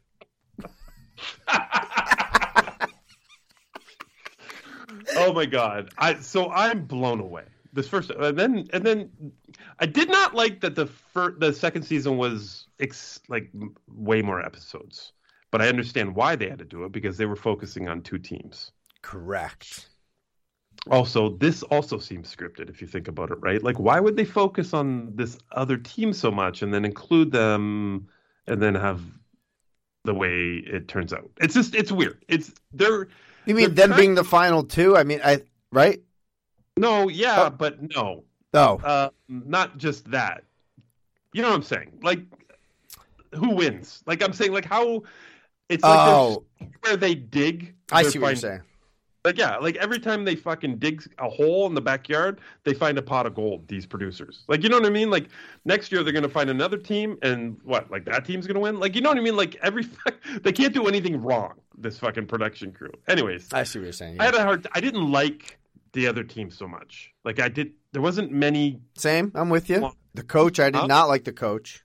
No, I hated the coach. Yeah. Um, I, like the other coach though. What? Oh, the white guy. Yes. Yeah, yeah, I liked him a lot. Like he was really down to earth, and I liked him because he was friends with Monica. Listen, I don't want to get into this. this Okay. fucking- Okay, Jack, you awake? Barely. Okay. All right, I'm gonna move on. Listen, I absolutely loved Cheer. Like I did. I really fucking loved. Um, I was absolutely obsessed for fucking however many episodes. I think it was amazing. 14 episodes straight. I watched it absolutely all the way through. Yeah. Um, it's one of those uh, who's going to be back for next season kind of deals in my head right now. Like, is, it, is, is has the third season been confirmed? Is that happening? I have no idea, but I love where you're at. Like, no, but it's just a thing, right? Like, I need to know. Like, my Gabby's my shit, right? Like, Gabby is my girl. If I have to go back and look at all the characters in the first two seasons, Yeah. one the one mainstay for me is Gabby. But here's the thing: I despise Gabby's parents. Like I Oh, they're terrible. so much. All right, listen. Okay. Yeah, we could do a we could do a whole cheer uh, show if you want. We, we, we, we might do a fucking a fucking commentary. Yes. Like, I'm just saying. All right. Do you Gabby- recommend this to our bin, uh, to the to the binge listeners? Absolutely. You like a good sports documentary? This has all the fucking ingredients. All of them. There you go. It has fucking characters to hate, characters to love, fucking moments where you want them to shine and they fucking fail hard. And then when you least expect it, you're up fucking on your feet clapping. This has everything a sports fucking documentary needs. And this was uh this was pretty great. I love cheer. Ah, nice. Jack, any interest? Um, not at the moment, but maybe at some point. Listen, Law's the you know Law's one of the kings, one of the two kings. So uh, to hear this, Yeah. to hear this from uh, Jim Law, that's that's that's some It's a vouch big deal. right there. that That's some moves the vouch. needle, you know. Yeah, I- listen, Jack. I, I've known you for a long time, and uh, and I know, ath- like your athletic uh, preferences and shit like that, and specifically movies about sports and stuff like that. I think you'd really love the way this is presented. Um, All right. it's taking a sport that you re- you and I, to be honest, like and Pete probably, Yeah. to watch without seeing any of this, to watch on television, it would never happen. You know what I mean? Um, it's this is not Bring It On the documentary. This is you know what I mean. This and Pete said it best. This is this is a great extended episode of Thirty for Thirty. It literally is because when the best episodes of that show are when they take a, a topic, a sport, people that I don't really know or care about, and make a fucking amazing story about it. And by the end, it happens almost every time. By the end, you're fucking enthralled and love it. And that's what this show did. I don't care about fucking competitive cheerleading. I don't, you know what I mean? Like none of seeing any of these people fucking otherwise wouldn't interest me. But the way it's all thrown together is fucking it's really well made. It's really, really well edited and presented in a in the least cheesy and cheerleady way that you could possibly do it. All right. All right. Noted. This is Nice. uh, pretty pretty strong endorsement coming from two trusted associates here. So it moves the I was on the fence. It was when Law jumped in, is when my uh, fucking you know, validity jumped up a notch. You loved it. What are you talking about? No, I did love it, but like people listening, they're like, ah, it's Oh. just Pete fucking watching, fucking cheering his pajamas. But Jim Law watching it at work, you know, with his fucking work clothes on, God, da- around Bubba's, it's got to be good. He's wearing his suspenders. He's got his wrench in one hand, his coffee in the other. He's fucking doing full outs at work. It's amo- it's amazing. Uh, it was it was emotional roller coaster. Ah, so great to hear. I'm not crazy. Thank you. Someone get me out of this straitjacket. You have been justified, Peter MC. Very nice. right. Awesome. All right, let's move on to uh, P- uh, Jack. Was there anything else that you've watched that we haven't, or Uh, yeah, I checked out one other thing. Um, I started the Dropout, the Elizabeth Theranos story uh, with Amanda Seyfried. Um, Oh. So this is there's a really interesting uh, trend recently. So Dopesick came out right after Crime of the Century. Uh, Crime of the Century is directed by Alex Gibney. He's he's done a lot of these sort of uh, current events documentaries in the re- in the last like 10, 15 years. Um, I watched a few of his last year during the movie challenge, and I think maybe the most famous one he's done is the Going Clear, the Scientology documentary from five or six years ago. Yeah. Um, so so you know he makes Crime of the Century, then Dopesick comes out a few months later. I think it was last year. Gibney made a documentary about Elizabeth uh, uh, Holmes, Mhm. and now they're making the series about the whole Theranos story.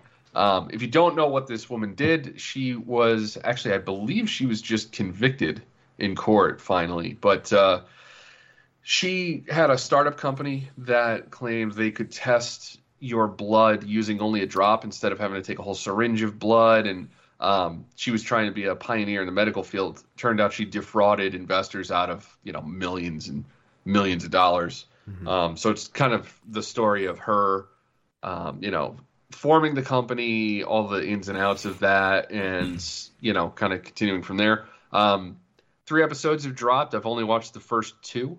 Um, it's interesting. If you ever see interviews with Holmes, she has a very strange way of speaking. Um, Yep. Her voice is just like super deep for no reason, and I don't know. She she has like creepy dead eyes that she like just stares at, at you. It's it's very she's a very like unsettling person. Um, Seyfried does a pretty good job doing her version of that, and it, it really it really works actually. I think she's pretty good. Um, bunch of other people show up in this. Uh, Michael Ironside actually has a role in this, which I was kind of surprised to see him. Um, uh, Stephen Fry's got a, a role here, and uh, I lost it. There was someone else I was going to mention. Oh, uh, Naveen Andrews from uh, Lost is in this, Pete. Um, nice. He's got a he's got a decent role. I'm a communications officer for the Republican Guard. Jesus. Right? Um, yeah, yeah, you're not wrong. You're not wrong.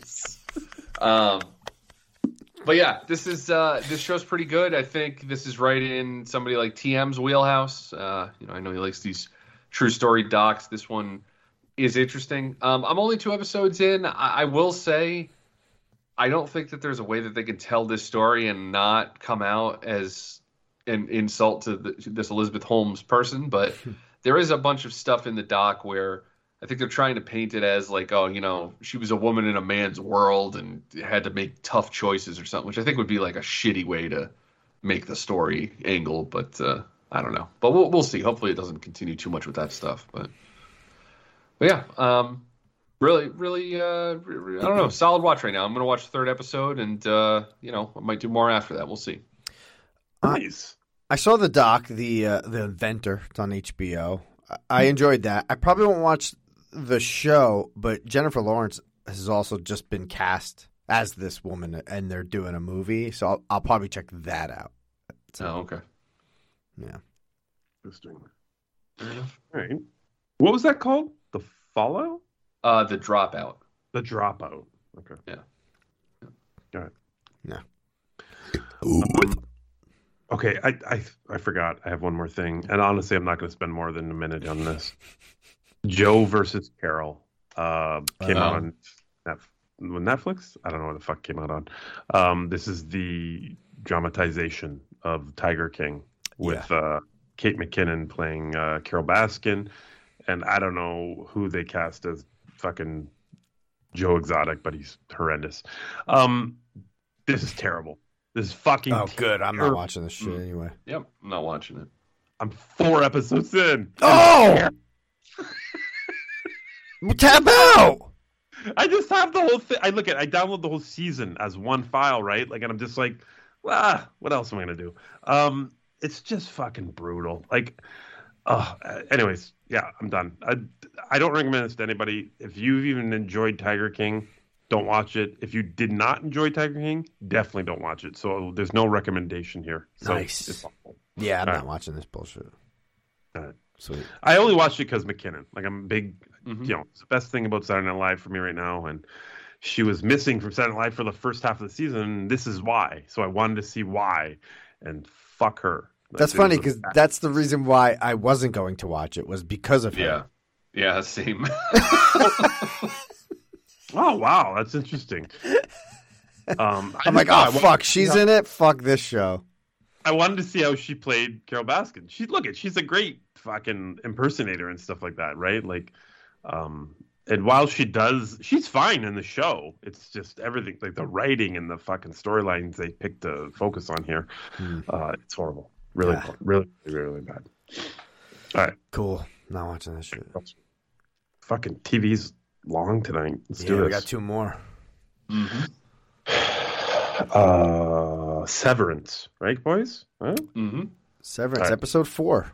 Or Law, you have not talked about this at all. So did you get? Are you caught up?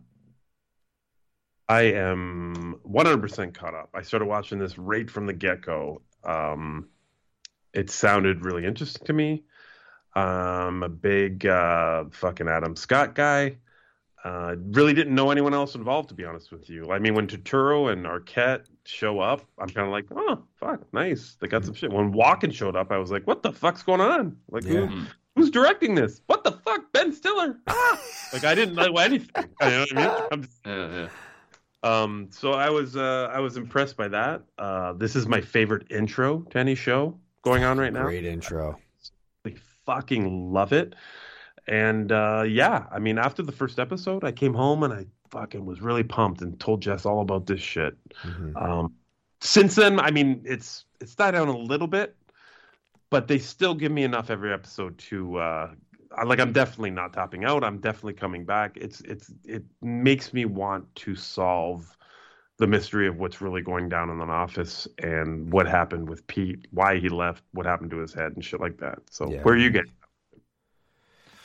Um, I, uh, I, I, I really like it. I really like it, Pete. We talked about it a few weeks ago. Yeah. Um, I was uh, wanting a little more visually from it. Um, I think it's, I think it's delivered. Actually, I think it did what I wanted it to do so far. Um, so that was, you know, that was kind of my one problem with it. Um, I, I, I got, I got no issues with the show. Um, all the casting is, is really great. Um, I, if I have any negative, it's just that I, I'm not sure that I really like Patricia Arquette as an actress these days. Um, there's something about all of her performances where she has like a it's, it's a mouth thing with her. It's a real mouth problem. Oh. the way she talks and enunciates is very, uh, I don't know, something about it is off-putting. Can't put my finger on it, but uh, Well, that's interesting though, because obviously she's kind of enunciating two different ways in this show. So is there one over the other that's worse, or are they both just as bad? I think they're both just as bad because she has like this affectation to the way she speaks, and it, it's I, I don't know how to describe it to you other than when it's in True Romance, and she's doing more of a Southern accent. It, it, her voice makes more sense to me. Uh-huh. In, in this, when she doesn't have that, I'm noticing her trying to do.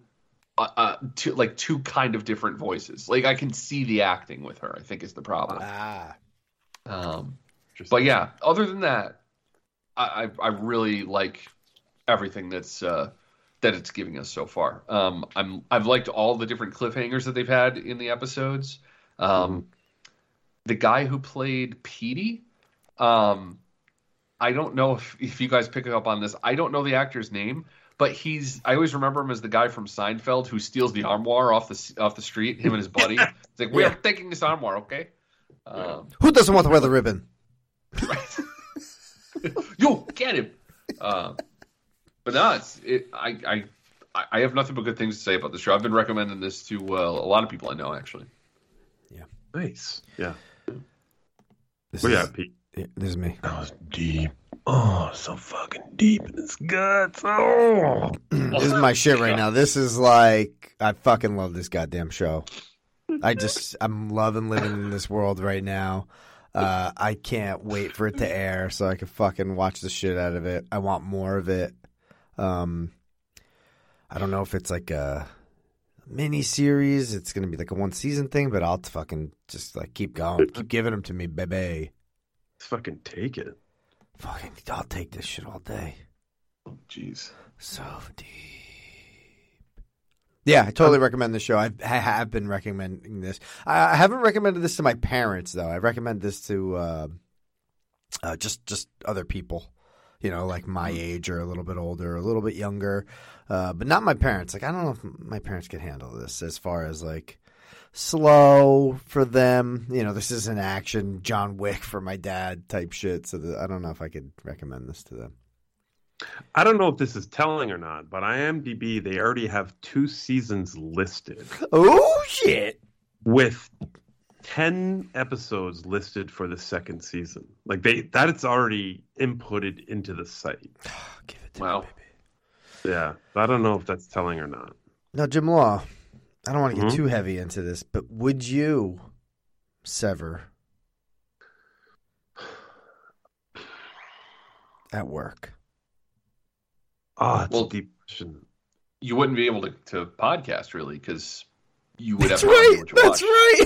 It would totally destroy Are binge you, hold on, you're saying severed job is podcasting? Yeah, I would never have anything. you wouldn't watch anything. Yeah.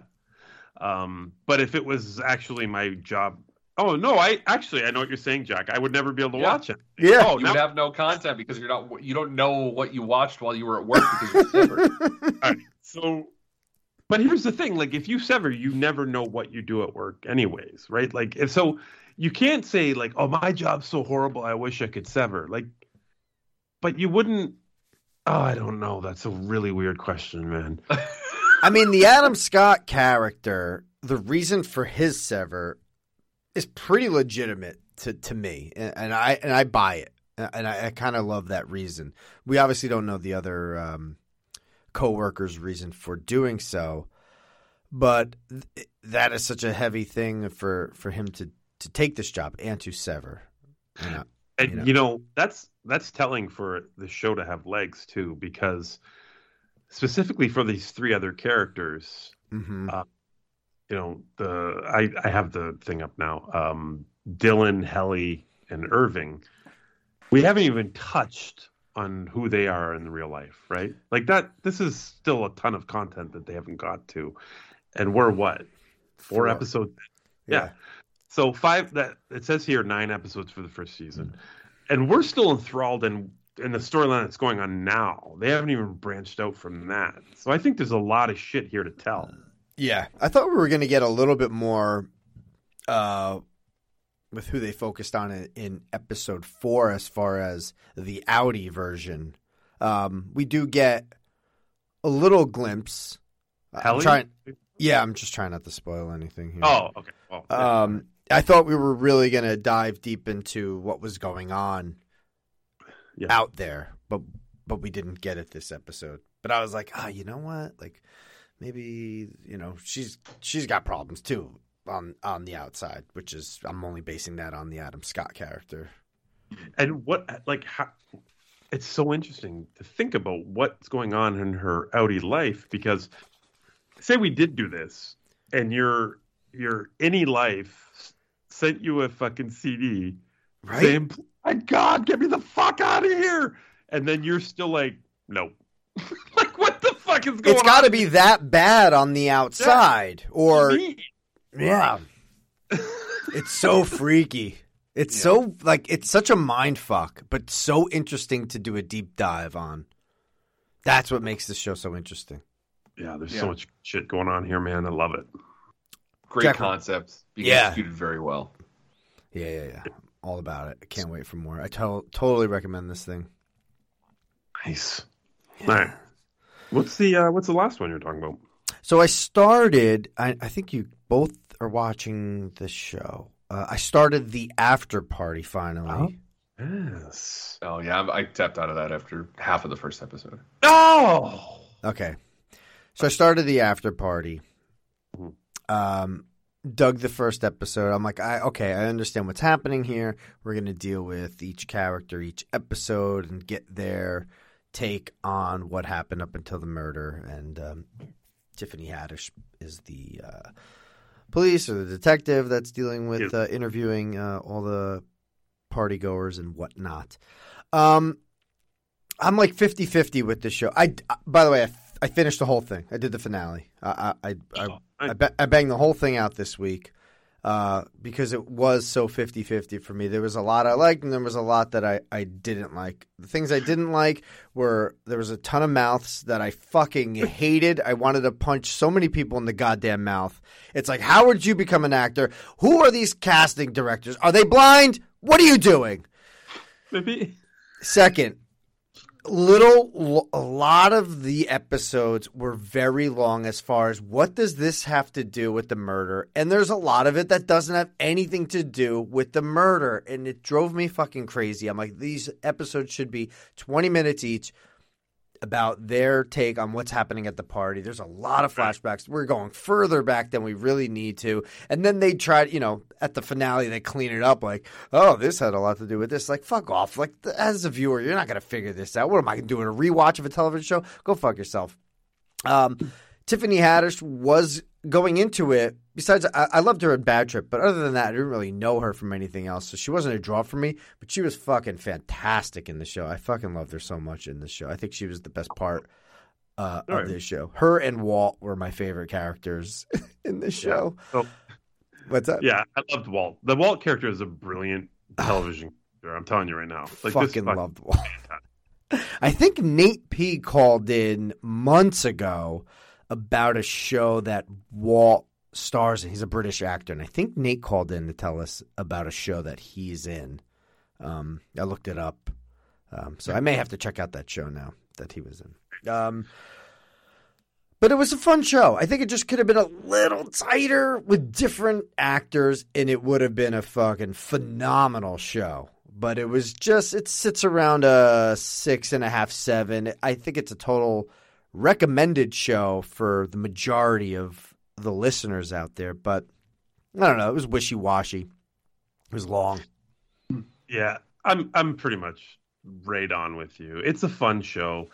The last episode, it's it's a lot of fun to see how they tie everything together, and I fucking love that type of shit, right? Mhm. Like I love, and I, I actually love the whole concept of the show. Different perspectives of the same story over and over again. It's really cool. I've always loved this shit. But you're right.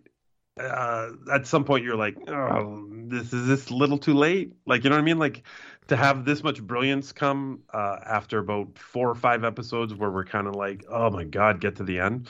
Yeah. Um, there's the odd episode that I love. Like, I love the the the, the Jasper episode. Like, it's Oh, fuck. Yeah. I fucking love it so much, and I think about it every time I start the sh- the like the the intro to the show comes on. I'm just like, oh, can we have another Jasper episode? Yeah. I got more fucking Jasper song. Um, but yeah, I mean the fucking the cartoon episode and this and that and that little girl in the finale, she was fucking awesome. Great. She was hilarious Yeah. in her telling. Um, yeah, Haddish was really good in the show. I mean, there has been shit where she has annoyed the fuck out of me, um, but she was she's pretty fucking great in the show, and she played off every other character really well, specifically her partner. Oh my god, he was so fucking funny. That guy. God, he was great. And uh, what's his name? The main dude, uh, the black guy that you hate, Uh, Sam Richardson. Richardson. right? Yeah, you don't like that guy. I don't like him or Ike Barinholtz. Oh yeah. Oh God, those two irk me big time. And Dave Franco now he's on the list now. I don't think Dave Franco has a fucking um, like character that he plays. I think he's always Dave Franco. He just plays Dave Franco. Yeah, pretty much. And then Will Forte does a cameo in here. I'm like, God damn, another goddamn mouth. Jesus Christ. I don't know. More fun than not More fun than not fun, but there was times where I was brought out of it, and I'm like, oh, come on, that's not a good, that's not a great show. It was it was background noise more often than I would have liked it to be at work, but that last episode really does save the show. Like it leaves you with a great taste in your mouth, and that is the only reason I'm giving it this type of review is that last episode, because uh, if it went any other way, like if it was if it if they fucking shit the bed there, I, I would not be recommending this, but I am because it, it is a fun show. Sweet. All right. Is that Teves? That's it. Uh, I got I got one more. Oh, oh shit! Oh, oh, cheer! Did you finish cheer? I did not. i he just watched all of it. Time traveled two seasons in. Good. Sweet. Good. No. Um, yeah. So uh, a new Taika Waititi show came out this week called "Our Flag Means Death." Um, it's all about pirates in the 1700s. Oh, I saw this. Yes. And uh, I so it dropped three episodes. I unfortunately only had time for the first episode. Perfect. And uh, I will be watching the other two as soon as possible. Oh, Okay. This shit is uh, pretty silly. I, I look, it's it's cheese. It's different than what we do in the shadows, but it's the same sense of humor in in, in terms of it's not mockumentary style. This is more of a straightforward story kind of thing. Um, really solid cast so far. Uh, Hodor is in this with a speaking role. He's uh, he's a lot of fun. Um, they do the thing where I haven't quite figured out if it's all the characters or just a few of them, but it's pretty clear that some of the characters, even though they're in the 1700s, they speak like like they're living in in now. So one of the guys in particular, he has like a uh, like a like a hair lip or something, you know, kind of thing, and he he uh, they're playing a cards game and. He's like, yeah, see, no, no, you know, I, I win this round, and, and he turns up. He's just like, this game's fucking bullshit, man. He's he's like on the deck of a fucking pirate galleon, you know. It's like it, it's it's kind of like um what they tried to do in that movie Your Highness with Danny McBride. where Oh, okay. Good. it was fantasy and it was supposed to be like vulgar, but it didn't quite work the way they wanted it to. Um, this one, I, I I won't say that every character speaks like that, but the ones that do, it's it's it's pretty goddamn funny. Um, Is is it like a British New Zealand show? What is it? It's on HBO Max. Um, I mean, Taika and Rhys, Rhys Darby is the lead. He has been in a bunch of Taika's movies. Uh, he's in the Jumanji movies. You, you probably know his face if you look him up, but I know it is. um, yeah, he, he's uh, he's really good. Um, there's and again like the the supporting cast. There's there's like a bunch of faces that you know. Like these are all mostly character actors, and uh, the guy I always confuse with Dax Shepard, um, Nat Faxon. Nat Faxon. I think he was one of the writers to that movie, The Descendants, but he was in some comedies and shit. Um, he's in it. He's he's pretty funny. Um, yeah, it's just it's solid right out the gate. Uh, it's right up my alley. I'm I'm definitely gonna continue watching this. I, I can recommend this for sure. Nice. I'm gonna I'm gonna watch this now. I didn't know uh, Taika had anything to do with this, and uh, yeah, that that the main dude you're talking about there from Jumanji, he was uh, Flight of Conchords, one of the fucking Yes. funniest ever. Yeah. Their manager, Jermaine, present, Brit, present. You know? Oh, I'm fucking excited about this. Yeah, now, I'll dude. do an ep of this. I'll do an ep. These are these are 30 minutes too, so not, not too bad. Perfect. Look at fucking Hodor in this poster. It's huge. That's right. Oh, I fucking love it. It's fun. All right, I'm in. This is why I do this show. It's- I like coming to these shows, get new shit to watch. It's your show. Oh, um, speaking of which, on the docket for next week, I've already, you know, I've already downloaded it because I know I'm going to work at some point, right? Uh, Pieces of Her. This is the new. Oh. Uh, what's her fucking face? Uh, Toni Collette, right? S. And I've heard lots of twisty turnies. Ooh. Pieces of Her. Okay. That's next week, ladies and gentlemen. All right. Uh, do we want to do a pee break before moves? Yes? No? Up to you Uh, guys. Yeah, yeah, I'd Yeah. say so. Ah, Let's- Hold your little bladder. The show will fucking resume soon. Stand up, little bitcher. A broken seal is really bad with vodka and beers too. You'd Come on, Jim Law. Come on, Peter. I don't want to piss on the floor. I'm the one who wants a pee break soon. Deep inside, I know you need one too. Waited since the start of your reviews. Just wanted to take a the one who took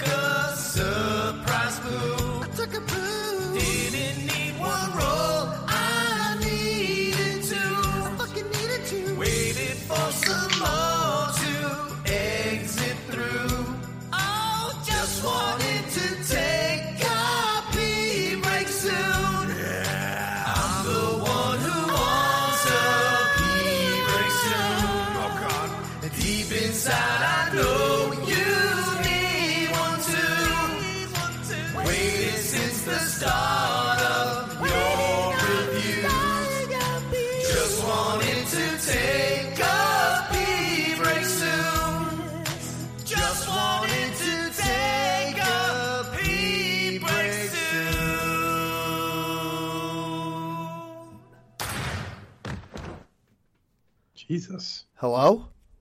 Oh, hi. Hello. Hi, hi, hi, hi. All right. Uh, let's do some moves. Let's do it. Uh, where are you, Sounders? Binge Media. Well, what did you watch for Binge Media? And suddenly that flick can suck a baba dick. It's true. Binge Media. I hope the film was good for Binge Media. And suddenly, just then, this film's a 4 on 10 to me. Binge Media. Jesus Christ. What? You really got into that. Hey, West Side Story. You love that shit.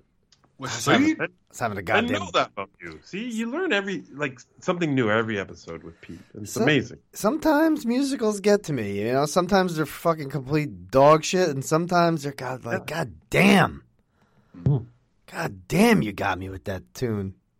Yeah. All right. Um, Jack, did you watch like all those movies you said you're gonna watch? Uh, yeah, well, I watched. Uh, I watched three movies this week. One of which you know of, and the other two I mentioned. Yeah. Okay, so Pete and I have a screener. What do you want to do first? Let's do Jack first, Pete. Sure. All right. Okay. Um, so I uh, I checked out a film called After Yang. Um, this movie is directed by a guy named Kogonada. Um, he directed a film a few years back called Columbus with uh, uh, oh, what's his name? Um, oh, god damn it, uh, John Cho, and uh, decent movie, uh, indie movie, but pretty pretty interesting. Um, after Yang, judging by what Columbus was, it was kind of slow moving. It was like a you know a drama. Kind of figured this would be in the same vein. And the story of this is Colin Farrell is the father of this family who owns an android boy who is a companion to their adopted daughter. So it's kind of futuristic and um, there's a, a, kind of heavy sci-fi concept stuff going on, but it's very um, grounded, like a very real world kind of film. Um, It's only an hour and a half long, and at times it felt as though it was like like five hours long. Um, this is a slow, slow, sparse story. Um, the basically where this starts is you find out that Yang, the android, has kind of short circuited and, is broken, so they need to get him fixed because the daughter really spends a lot of time with him, and and there's there's a lot of like familial stuff going on in this movie that that's really what this movie is about. Um, I just, you know, it has shades of Blade Runner at times, way less visually, uh, like kinetic and, and, and less visceral. It's more of like a family drama exploring similar stuff. Okay. Um, it's just not very interestingly done for me. I I thought that this director's previous movie was you know, a, a drama, um, maybe slow moving, but it had an interesting story. Here, it's all internal. It's all this kid is is you know adopted, and what does that mean in terms of Colin Farrell being her father or trying to care for her? What makes him a human versus what makes this android a human? There's all, all that kind of stuff, hmm. and and like I said, it's it's sci-fi concept stuff. It it should be in my wheelhouse, but it's kind of like somebody took all the sci-fi, boiled it all down to this this like family drama, and did everything in their power to remove all of the sci-fi elements of it. Um, it, it just wasn't very interesting, and I I don't know. It uh, yeah, you- it wasn't wasn't that great. Wasn't that great, honestly. You mentioned it in the the group text, and I I saw it pop up, and I was like, so I, I clicked on it to see what was going on, and uh, no, it, it actually. what are you laughing about already? Because I did the same thing, but I Oh. guess we have different. uh Oh yeah, because I was like, it sounded uh, pretty interesting. Like if I if you had mentioned this probably Monday, you know, I would I would have got it and had it for work. Maybe it wasn't available. I don't know. Anyways, Yeah. but Jack, is this like once the the uh, Android or whatever fucking disappears? Is this all about trying to raise a daughter when they kind of don't know how without an Android? Is that what this movie's about? Well, no, it's more about uh, a, Duh, a- duh. a lot of a lot of the the fucking narrative stuff that happens happens because Colin Farrell gets. it- there's not much to spoil here. It's just kind of a, like I said, it's a family drama. I'm thinking about what I should and shouldn't say here, but Okay. um, you know, they're going to get the, the the android fixed, and and Colin Farrell is given this little device that they found inside the android. He thinks it's a surveillance device, but it turns out that it's some sort of memory bank. So a lot of the film happens with Colin Farrell trying to fix the android, but all, or have the android fixed, but also is watching the android's memories of of its experience and like the movie's trying to wrestle with even though this thing is a machine is it is does it have qualities of a human being kind of thing you know it's just Oh. been done more interestingly for me in other i don't know stories i guess even even you setting that up led Yeah. me in a different direction. Like even hmm. you, up until the point where you said it's all about what the android's about. Like I could see Colin Farrell seeing all these memories the android's having with his child, and hmm. then maybe realizing he wasn't there, and you know what I mean. Like that. That's way more interesting to me, and that's where I thought this movie was going. Um, I, like the android was acting as a fill-in for him in very important important moments in his his child's life. But you're saying it's about it's more focused on what the android's all about.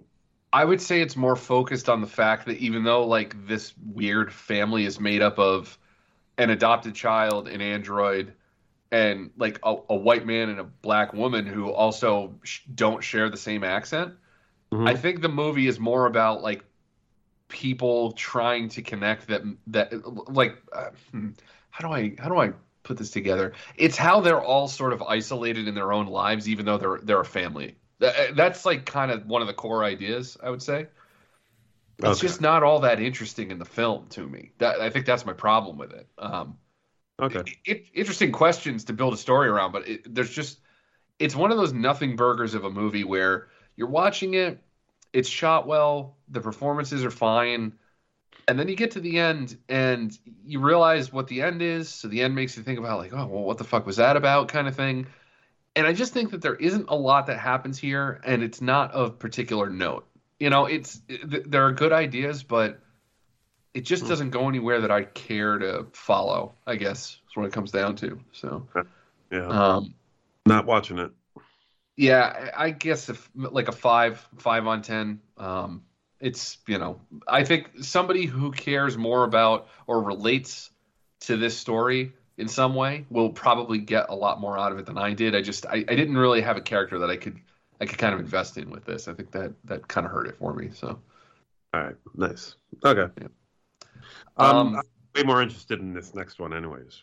Yeah, yeah. So this I had okay. So both After Yang and Fresh were at I want to say the Sundance Film Festival. That's why they were on my list. So when they popped up, I was like, ah, I, you know, heard those were good. Should check them out.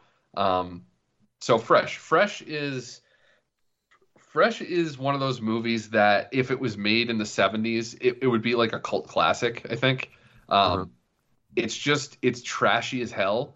Um, story is basically, it's, it's a story of um, this woman who, you know, she's, uh, I don't know, probably 20 something girl uh, lives in the city, you know, hangs out with her best friend. They they work out together. They have like a strong connection that you see through like text messages and email and, and uh, phone calls and all this other stuff. Um, she's you know talking to her friend all the time about dating. She has trouble finding somebody to date, and she hates dating itself. She just wishes that she didn't have to go through the whole process of the back and forth, all that stuff. And um, you know, basically, she's trying to find the right guy through all the dating apps and stuff. And she just happens to be sitting in a bar one day and and uh, oh i'm sorry. No um she's at a supermarket. Sorry mixing up scenes. So the supermarket grocery shopping and this guy approaches her. And that's sebastian stan. And they have like a very casual conversation and he kind of walks away and you know they become a little bit of a couple and you kind of see her finally finding somebody who is probably the right person. You know, they kind of mesh very well. They're relating to each other. Seems to be something genuine there. And I'm not going to say anything else about this movie beyond that because there's a twist. Uh, it's a lot of fun. And if I were going to recommend this to anybody on the site, I'd be recommending it to you, Law, and you, Pete. You would be the two people who I think would get the most out of this. Um, so it it's not fair to to talk about this movie whatsoever. Um, it reminded me at times of that movie, that Netflix movie from a couple years ago, The Perfection, about the cellist. Um, Mm, yeah, I remember that. there was some fun stuff that happened in this that reminded me of, of stuff in that. Um, hmm, what else can I say here? Uh, Sebastian Stan, I, I, uh, I'm, I'm becoming more of a fan of that guy. I think he's really fun in this. Um, maybe a little derivative of, of some other parts, but whenever they compare him to Mark Hamill, like for the Luke Skywalker stuff, um, you could totally see it in this this movie for me. If this was again in the '70s, it would have been Mark Hamill. It would have been great. This is a complete turnaround from your Pam and Tommy review, where you're like, I don't Well, see I- that, like I didn't yeah. like this guy in this part, and then that, and now you're. I no, I'm not calling you out. I'm just I like yeah. the addition here. Well, yeah, because I think in that case, it's just I, I, I you know, I, I like Sebastian Stan enough. I, I'm not a fan; like I haven't seen enough of, of his stuff to be a, a big fan. But um, I just think it's miscast in Pam and Tommy. Here, Right. this is exactly the kind of stuff he should be playing, and it, it works really well. Um, I would say also, what? Go ahead. I was gonna say, does he talk to his penises at all? Is like that a thing for him in every role now? Or? I, look, I don't want. If we're gonna do spoiler talk, let's at least wait till the end of the review, okay? Um, the uh, the the other lead of the film, Daisy Edgar Jones, is is pretty good. Um, I don't know that I've seen her in anything else. Um, didn't bother to look it up either, but um, yeah, she's she's been she she was very good in this. Um, God, what else can I bring up? Uh, All right, let, let me ask some questions. I, I'm, Sure. This won't, I hope I like your answers wouldn't spoil anything. But uh, is this a gory film? I'm gonna plead the fifth on that one. Oh my god! Like, why can't you even tell if it's a gory film? Like, that doesn't make any sense. Um, yeah, I plead the fifth on that one. Oh my god! I wish to invoke my Fifth Amendment right. Is this a horror comedy? Is that the best description of its genre? That's a very good description of its genre. I think he wants us to watch this, Law. Is there murders? Does there people that do murders in this movie? I wish to invoke my Fifth Amendment. Oh my god. Hey, what do you rate this? Um, I go a nice, nice chunky seven on ten. Oh, chunky. That oh, means spoiler alert.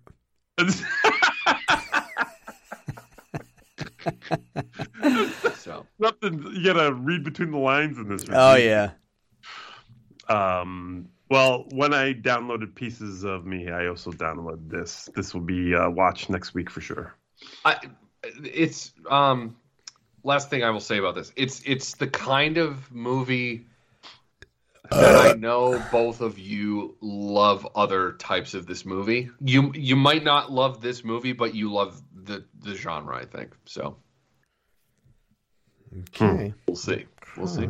Pete is skeptical. I think. I don't know. Pete I, I'm very- not a sub, I'm not a huge Sebastian Stan guy, so Mm, for him yeah, to yeah. take the lead on, on a film, I'm not sure how I feel about it. Hmm. I don't know. I, I- I may give it a shot, but I'm gonna keep I'm gonna keep an eye open. Keep it. Yeah. You, you know, I'm not. Uh, I'm not staking our our uh, friendship uh, relationship here on it. Okay, but Yeah, I don't know. uh, You know, it might uh, it might be worth a glance. yeah, maybe, maybe. We'll see. We'll see.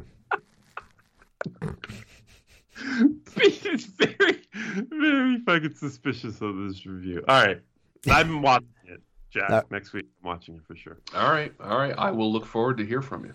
Sweet. All right. Um, Pete and I had a screener. Now, was this sent to Jack and he just didn't watch it? Pete, tell me the truth. I did send it to Yep. him. Yeah. Oh yeah, yeah. He sent it to me, and I did not watch it. Oh, fucking Jack. God damn it. All right. Uh, do we have a screener sounder for this? Do you want to play this? Goddamn right, we got a screener sounder.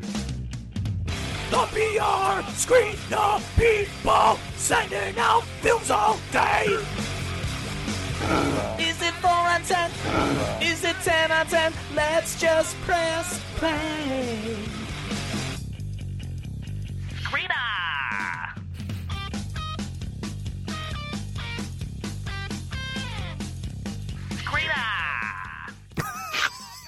Rarely, rarely do I say that a sounder goes on too long, but I feel like that.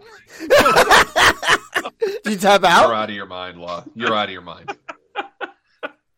Law I tapped out of a fucking 15 second sounder. All right. All right. So yeah, this this was sent to me asking if I wanted it. Um, I saw Steve Guttenberg. Now, the Goot has been on this network a few times. You know, we had the uh, Marry Fuck Kill with the Three Men and a Baby cast, Yes. and I, you said, "Oh, the Goot is in it." Fuck yeah! I think both you and Alyx both were like, a "Get, get, let's do this." Boy, do you regret saying that, sir.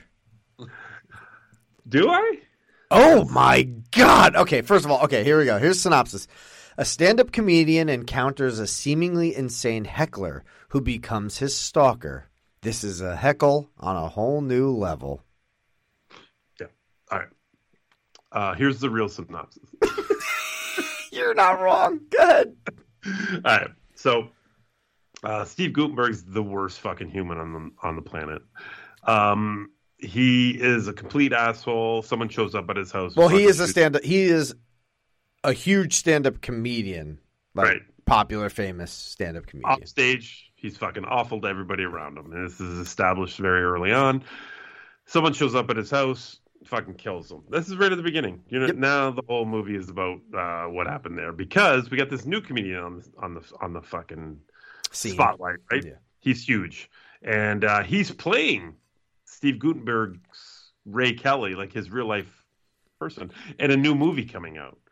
Um, but as he's on the uh, trail of promotion for this movie, he starts getting a, a heckler, and this guy is calling him out for a whole bunch of shit that he doesn't understand. He gets fucking like anxiety about it, and it's all fucking very, very um, fucking dramatic. Listen, um, I could I couldn't hate this movie more than I did. Like I honestly, there's no more room for me to hate this movie. It is by far the worst thing I've watched this year. Probably Oh, last year. It's fucking Um, terrible.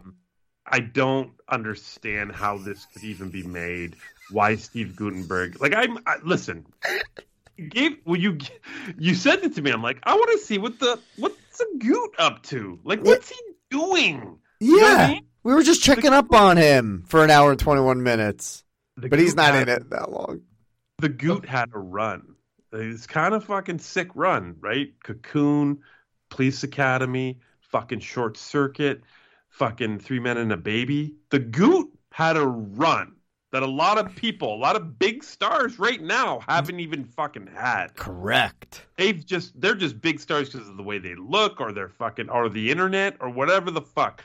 The Goot did it the old way, the hard way, and he fucking had a run. I want to know what the Goot is doing now. Yes. Mindset going into this. Yeah. Oh my god, why is he doing this? This is terrible. His he's he is not playing Steve Guttenberg. He is playing basically an Italian mobster. That's the vibe I think the director gave him. I want you to smoke a cigar and fucking talk like this. Nobody touches my fucking stand up bits. Like, what is happening here? What are you doing, Goot? is so fucking terrible. And I think he's in it maybe five total minutes, maybe even less than that. Right? Yeah. Well, I feel like that when he there's a flash. There's Oh, a flashback. There's Yeah. so many. There's flashbacks within flashbacks, and it's fucking.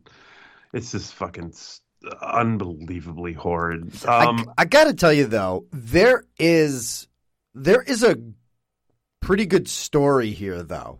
Like this could have been really well made and really good using the same storyline as far as famous comedian gets killed by a heckler. There's a new up and coming comedian who is now going to play him in a like a biopic and then that guy starts getting heckled. Like I think there's something there.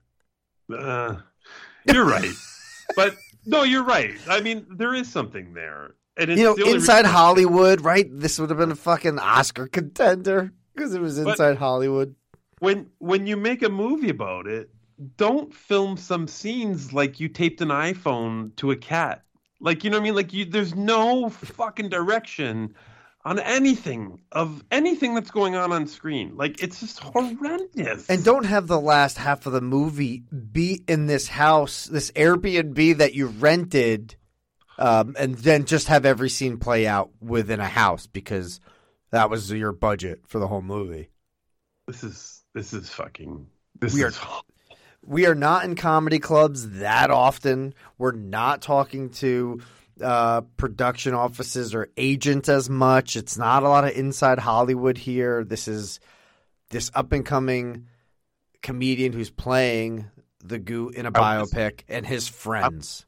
I want to see Goot, who is Ray Kelly, this celebrated fucking stand-up comedian. I want to see a fucking set. I want to see a little bit of a, a smidgen of his set. Something. we we get Goot on stage and he's ending his set, and that's when he gets heckled, and then he goes after this fucking person that's heckling him. We don't get any Goot charisma in Mhm. this movie. We get, like you said, gangster Goot. Um, this fucking wife wants to bang him when he gets home, and he's like, "Fucking listen, I fucking my dick doesn't work. Go take a fucking shower." And then Oh. she, she gets up and the doorbell rings. She's like, I fucking say answer the door. I said fucking shower. What the fuck?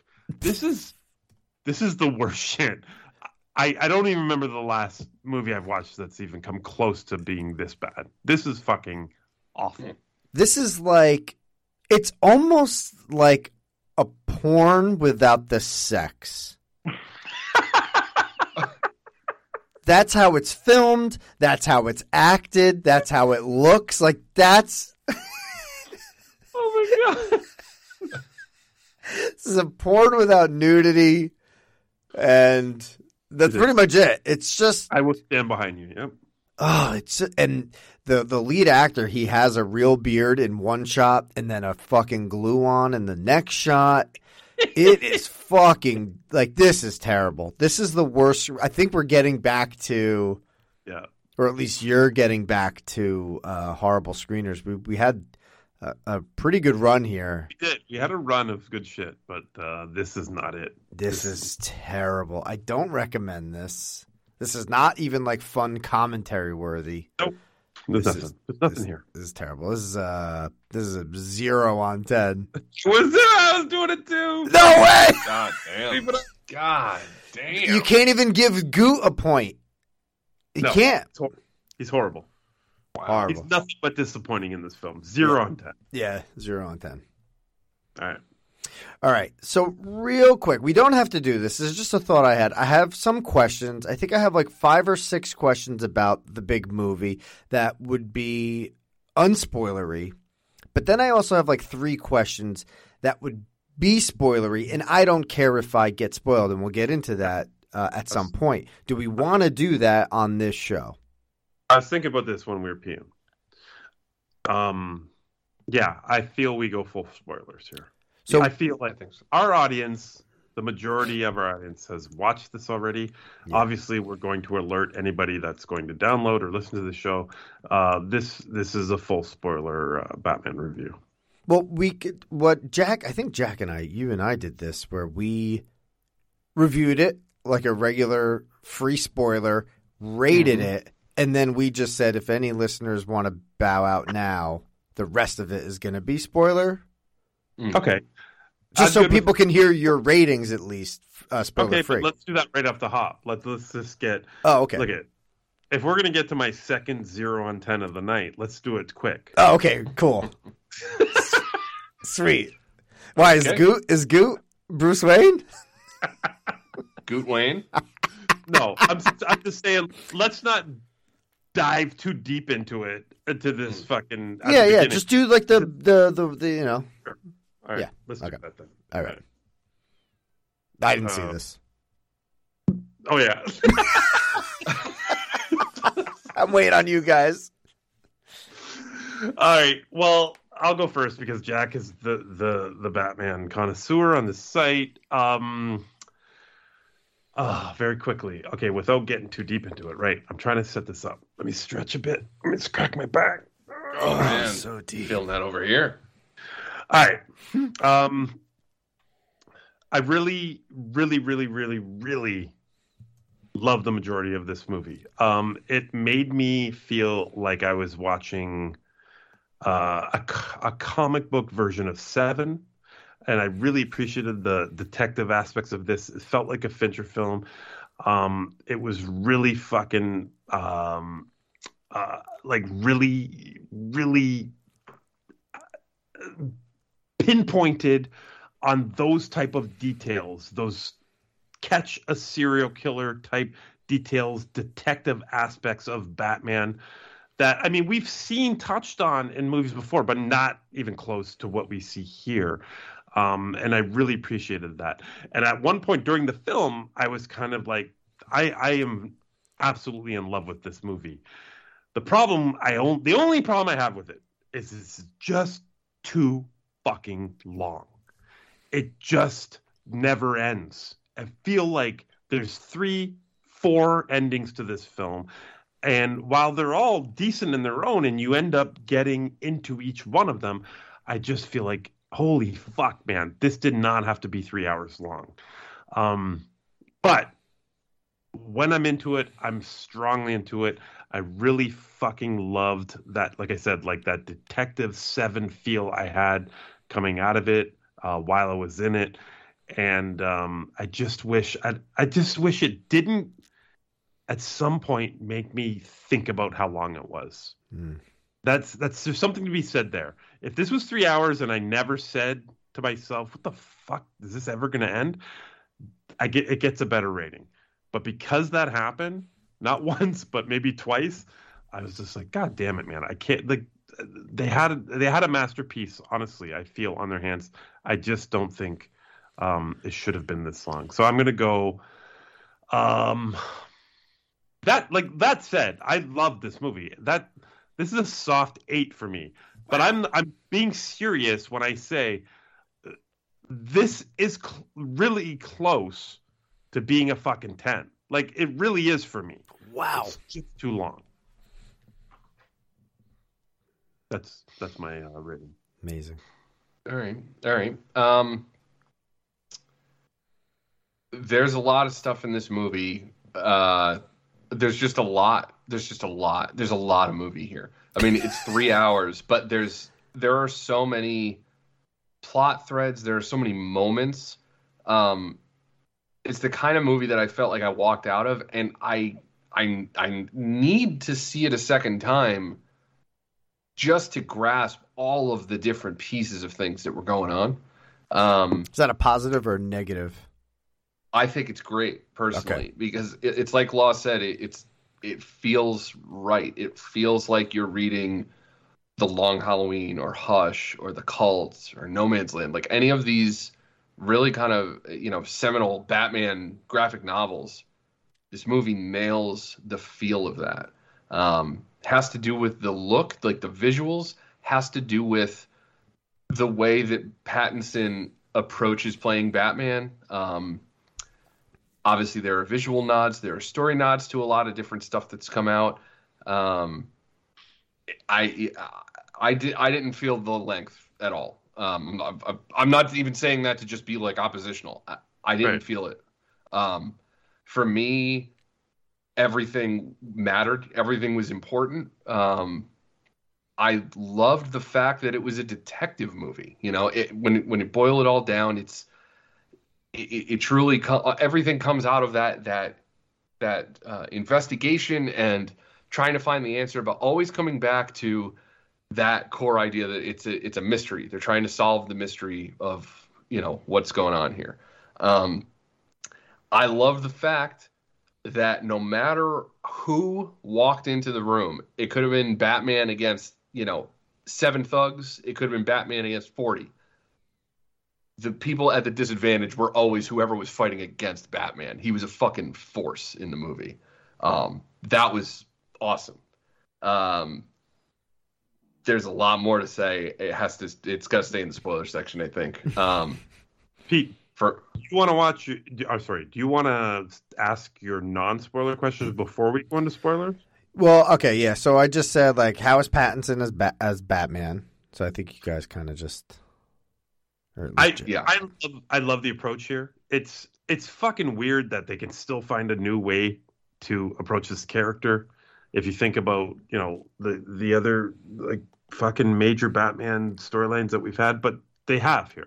Like you know, it's kind of this different age and different approach. It's this is very very it's it's very dark. Like it's very dark. It's there's no happiness here and you don't know where like he, he's just trying to figure shit out like i like i like this age for batman basically is what i'm saying it's a really good uh timeline life Well, the the thing that I think Pattinson nails, and I think Affleck was starting to get there, but he just he got fucking you know the worst movies possible to be in. But um, Pattinson does this thing where he's very soft spoken. He's very he's very different than I thought he would be. You know, obviously he has a little bit of a growl when he's when, when the cowl is on him, but um, he, he's he, he he's not being like the playboy billionaire. This is the first time I think that you've truly got a a, a Batman on screen.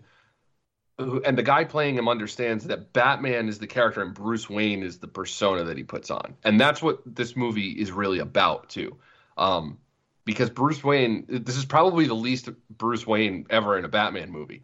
He's Batman for eighty percent of the movie, um, and you get a lot of good stuff out of that. Um, but if he wasn't good, it wouldn't work, and I I think he he does a phenomenal job. Phenomenal. I I really like the Bruce Wayne moments of this film, though. Mm. There, and that's that's where the difference shines that I'm talking about, right? Like that's all three of the other Batmans. Like, I, actually, you know what? I don't even remember Affleck's fucking Bruce Wayne that much. But I mean, Keaton's and Bale's Bruce Wayne very similar in that they're these, you know, fucking playboy fucking millionaires and very fucking popular and all that. And while Pattinson's Bruce Wayne's popular, he doesn't want any part of it, right? Like he's just kind of shows up, he doesn't want to go anywhere, and he's just he's just popular because of his name, and everyone wants pictures of him and all that kind of shit's the same, but he wants nothing to do with that shit.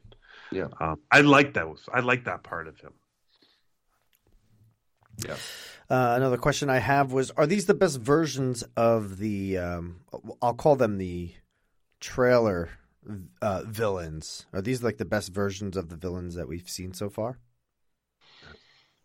Hmm. I'm just talking about movies. I'm not talking comics or cartoons. I'm talking. okay. Just in the movies, Yeah. Riddler, yes. Penguin, yes. Catwoman, probably for me. Okay. Um, jeez, I, but that's it's a hard question on how you approach these movies. For these, for this movie, I mean, yeah, they all fit really, really well. But as a comic book movie, I'm not sure. Like for Burton's movie, that penguin was best, Yeah. right? Like you don't want this this penguin to be in the Burton film. It doesn't even make sense, and you don't want Burton's penguin to be in this film because it's fucking ridiculous. uh, but I love, like I I love Burton's penguin. Like you know what I mean? Like, fucking, it's really good and it works for that film. It's it's it's it's a really hard question to answer. I love as far as all like the penguin versions. I love Jim Carrey's Riddler is it's not great. It's Jim Carrey being the Riddler. It's not the Riddler as uh, acted by Jim Carrey. Like you know what I mean? Yeah. This is a way better version of the Riddler. Like a way fucking better version.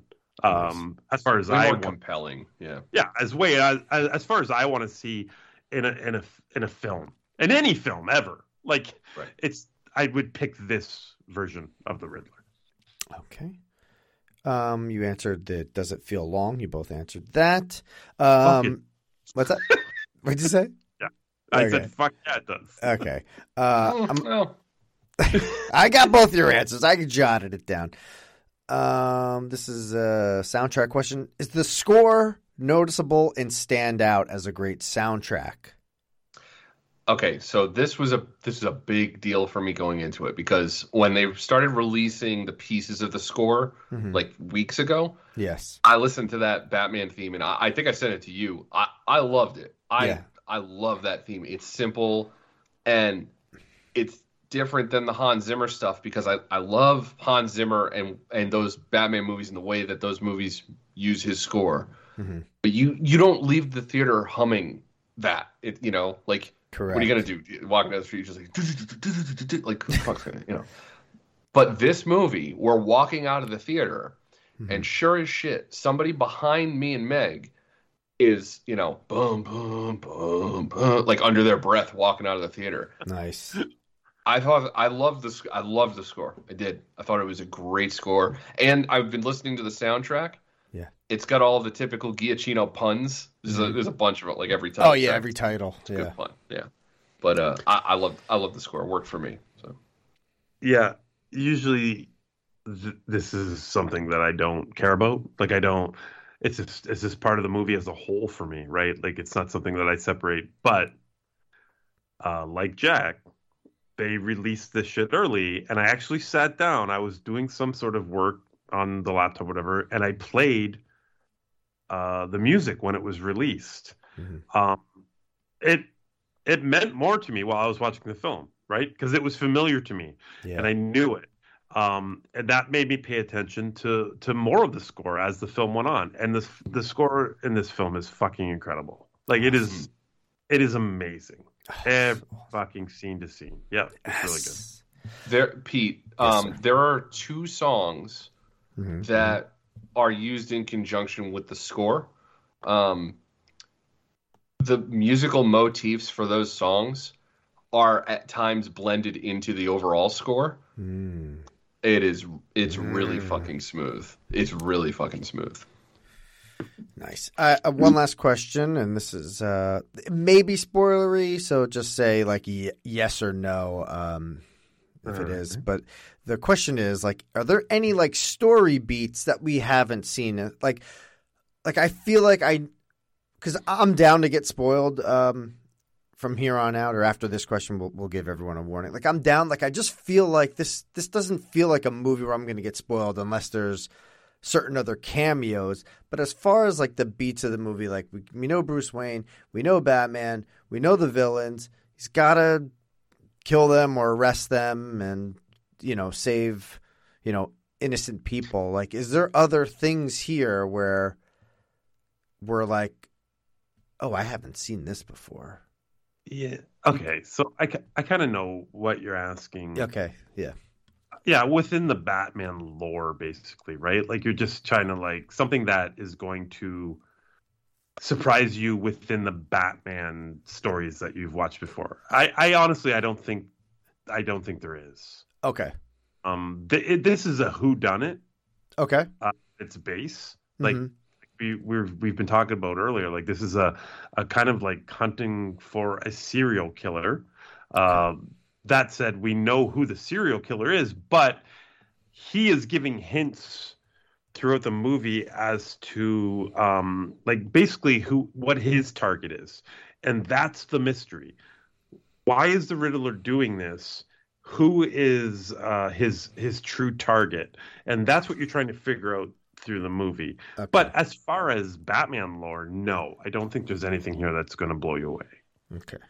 Um, I would say though, th- like thematically, they've never on on the level of like have they done this in a Batman story?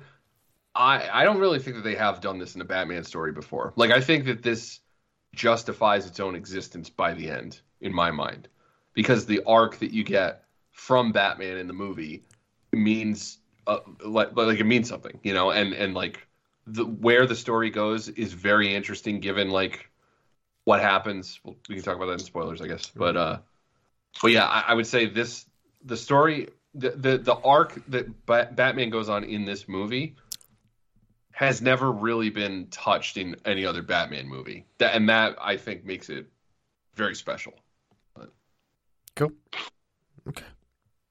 All right are we uh we going ahead full steam spoiler alert Yeah, I think uh, we uh, say goodbye to any listeners that don't want to um, listen from here on out because it will be spoilers. So thank you everyone for um, listening and enjoy Donnie Brasco on the full binge commentary. And um, I guess from here on out, it's the people that have seen the movie already. So All right.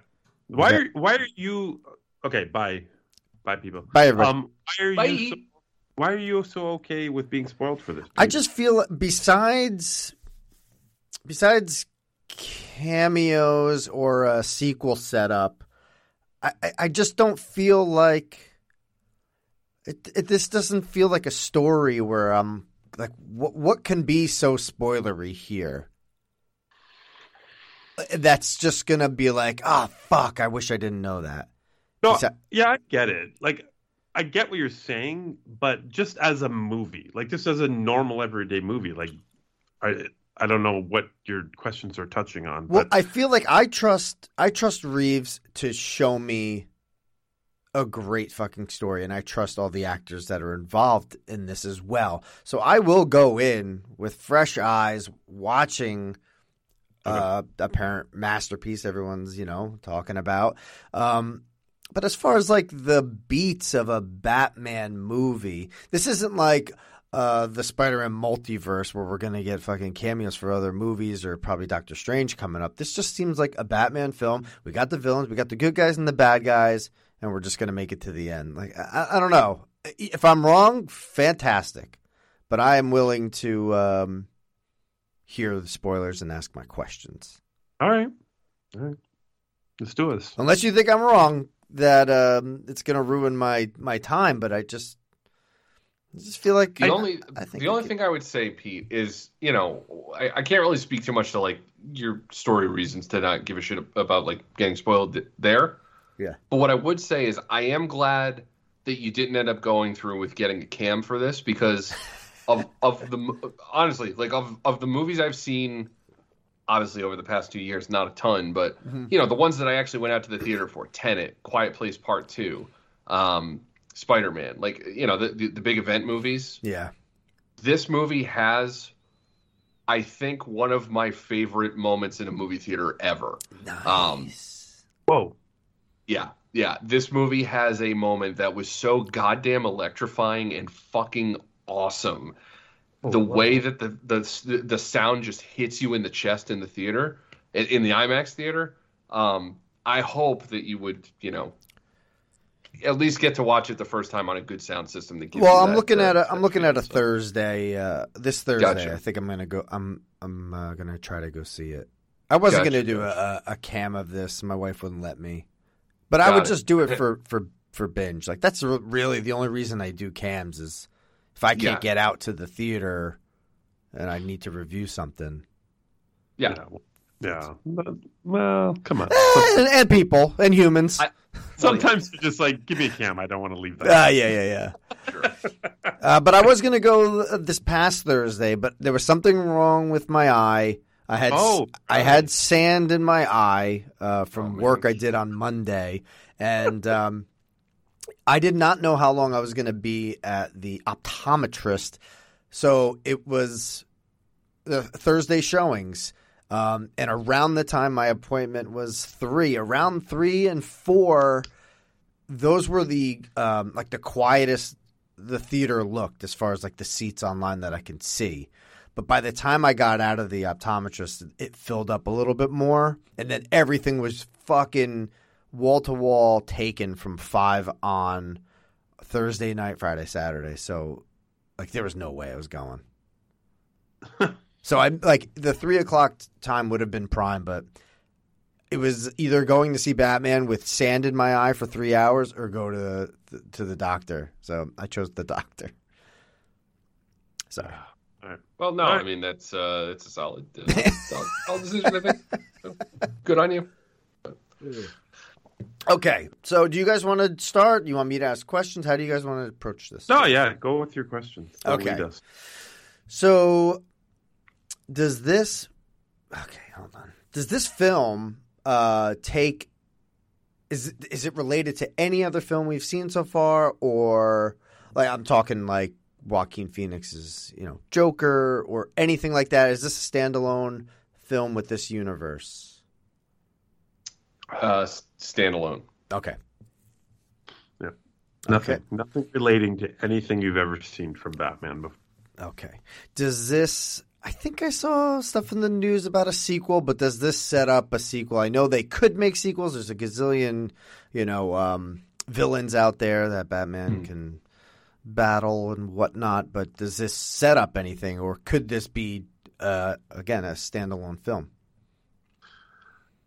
Um, what do you think, Jack? Well, I- I would say for me, yes, there's there's a couple obvious setup things, Okay. but one of the things I really like about this movie, and I think why Law and I both are thinking of the comics when we're watching this movie, is they do a phenomenal job of justifying all the characters that they bring in, and there are so many different things that they could do in the next movie, given where this this movie leaves those characters. Um, there's there the thing is like littered with sequel bait i guess is what i'm saying. Like that you could you could go in a, a lot of different directions. Um so yeah there's some there's some stuff set up for sure I'm interested. Uh, um, you know, Pete, I think this might lead into one of your other questions or whatever, but Yeah. uh, Jack. Yeah. The the scene that you're talking about, the you know, leading into sequel bait scene. Um, so Pete, there's a particular scene at the end of the movie where uh, the Riddler has a conversation on the other side of a wall with another character that we don't know who it is. Um, By the end of the scene, it's very apparent who that character is. Now, Jack, I'm very disappointed about who that character is, and I don't feel it was necessary. If I don't feel this whole scene was necessary, um, let alone who it was on the other side of the wall. Um, I feel like there's a million other, not a million. I want to say there's a dozen other fucking choices they could have made here. Um, how do you feel? Like, why would they choose that character? It's not the actor i would have chosen first of all Oh my god, I can't wait to ask this question. Okay, but, But- it's even the actor. I'm talking about the character. I can't. okay so uh, we're in spoiler territory here right Big Yeah. time. okay so i i'm just going to say who this is now so that pete knows where we are Mm-hmm. heavily heavily implied that it's the joker i mean it's it has to be the joker because you know he starts laughing as the as the scene pans away and all that stuff. Like it, it's got to be him right? And he's being played by when you stay for the credits barry keoghan from you know eternals and dunkirk and a bunch of other movies killing of a sacred deer.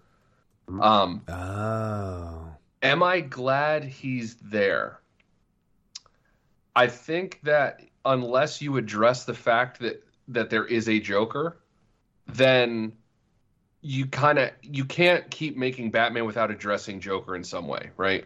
So I actually do kind of like that they dropped that in there. It didn't have to be in the movie, but at least it says like, okay, Joker, that's another piece on the chessboard here, and maybe there's some backstory, or or you know, maybe not. Maybe he starts out in Arkham. They could do whatever they want. I'm okay with it. Um, I didn't need it, but I'm I'm I'm okay with it. Now, in terms of the casting, I never would have chosen him for for the Joker, but after this movie, I trust Matt Reeves. So that's kind of where I'm at. It's, I mean, okay, I don't disagree with what you're saying, and I, I the fact that they chose a kind of a, a well-known character to play the Joker, me it, to me tells me that they're going to pursue more screen time for the Joker. And what I'm saying is that much fucking time do we need with this this character who has already been portrayed by two people that have won fucking awards for portraying him? And to introduce another fucking actor playing the same character there are a lot of batman care like villains that they could have won here with and i feel like would have even made or or uh, kind of erupted more interest by choosing a character that people didn't know or wasn't that um, you know popular with people that they had to look up and what's this character all about you know what i mean? I feel like it was a failsafe where they're just like and here's the joker again. Like this is the joker's coming up. And it's just like what the fuck? Why would they do the joker? Like i was just like why why couldn't they do f- dr freeze or fucking like somebody else that is known or even unknown in the Bat- Batman universe where it gave people a little bit more interest. Everybody knows who the fucking Joker is. Everybody has seen him portrayed at the highest level on screen. I don't know if you can ever top that again. Why try and do it again? Yeah, I mean the only the only thing that I I, I don't know because they give you so little, and it's kind of like okay, they, they could literally do whatever they want now, right? With this, if or do something with them or not do something with them. I like the well, well hold on. But what you said, like uh, you don't like the casting, but the fact that they casted this guy makes me think, and everyone else think, this guy's in the next movie, right? I, I, I I- see now. This is what I I thought about this a lot.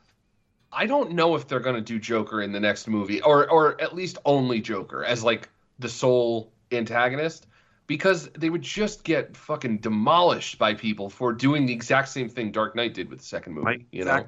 this is my exact point, though. So I don't I don't think look, I mean you know as well as I do from the from the stories in the comic books. A lot of different writers obviously they use different villains. Some of those villains have relationships with other ones and sometimes they're brought into certain stories to do certain things. Um but I, I I like the idea of the, the the Batman's rogues gallery like coming together a little bit, right? Like it, it gives uh, a lot of interesting story options for the future. You know, so I, I I'd like that. I hope that just because they've cast the guy doesn't mean that they're trying to focus the next story on him. I this might be a question you have later, Pete, but mm-hmm. I gave a fair amount of thought as to like what I want out of another Batman movie, and I hope that the next one, or at least one of the next ones, is more of just a situational thing, almost like the raid, you know, where maybe it's an Arkham Asylum thing. I, I don't know, but like he has to get out of the situation, and obviously Arkham Asylum presents a lot of opportunities for a bunch of villains to be there, and it would be convenient. And obviously they have the Arkham Asylum story and all that stuff, but um, yeah, I, I don't know. I, I'm I'm I'm okay with it. I, I don't love it. I don't hate it. I'm I'm okay with the inclusion, I guess. So. All right. Nice. Um, okay, that answers uh, any other villain hero cameos. This, uh, um, do we get uh, the classic uh, parents alleyway death scene in this? No. No. Oh, any talk of that? Are, are they alive? What's what's happening here? Oh no, we we get talk of how and why they die at great length, but there's no okay, not the same way. Okay, no pearls or anything in the ass. No, no, there's not. No. Uh, Pete, one of the strengths of the movie, honestly, is that I think for the first time, this filmmaker understands that everybody knows Batman, everybody knows Alfred, everybody knows the Batmobile. Like everybody knows all this shit. So Yeah. they, I think they do a pretty good job of like leveraging the public's awareness of the character to not have to rehash a lot of stuff. So Sweet. That d- said, it- hold on. That said, the introduction of the Batmobile is pretty fucking phenomenal. okay, so now we're going to talk about the greatest, one of the greatest things I've ever seen in a movie theater. Yeah. Pete, Yes, sir. Pete, Yes, sir.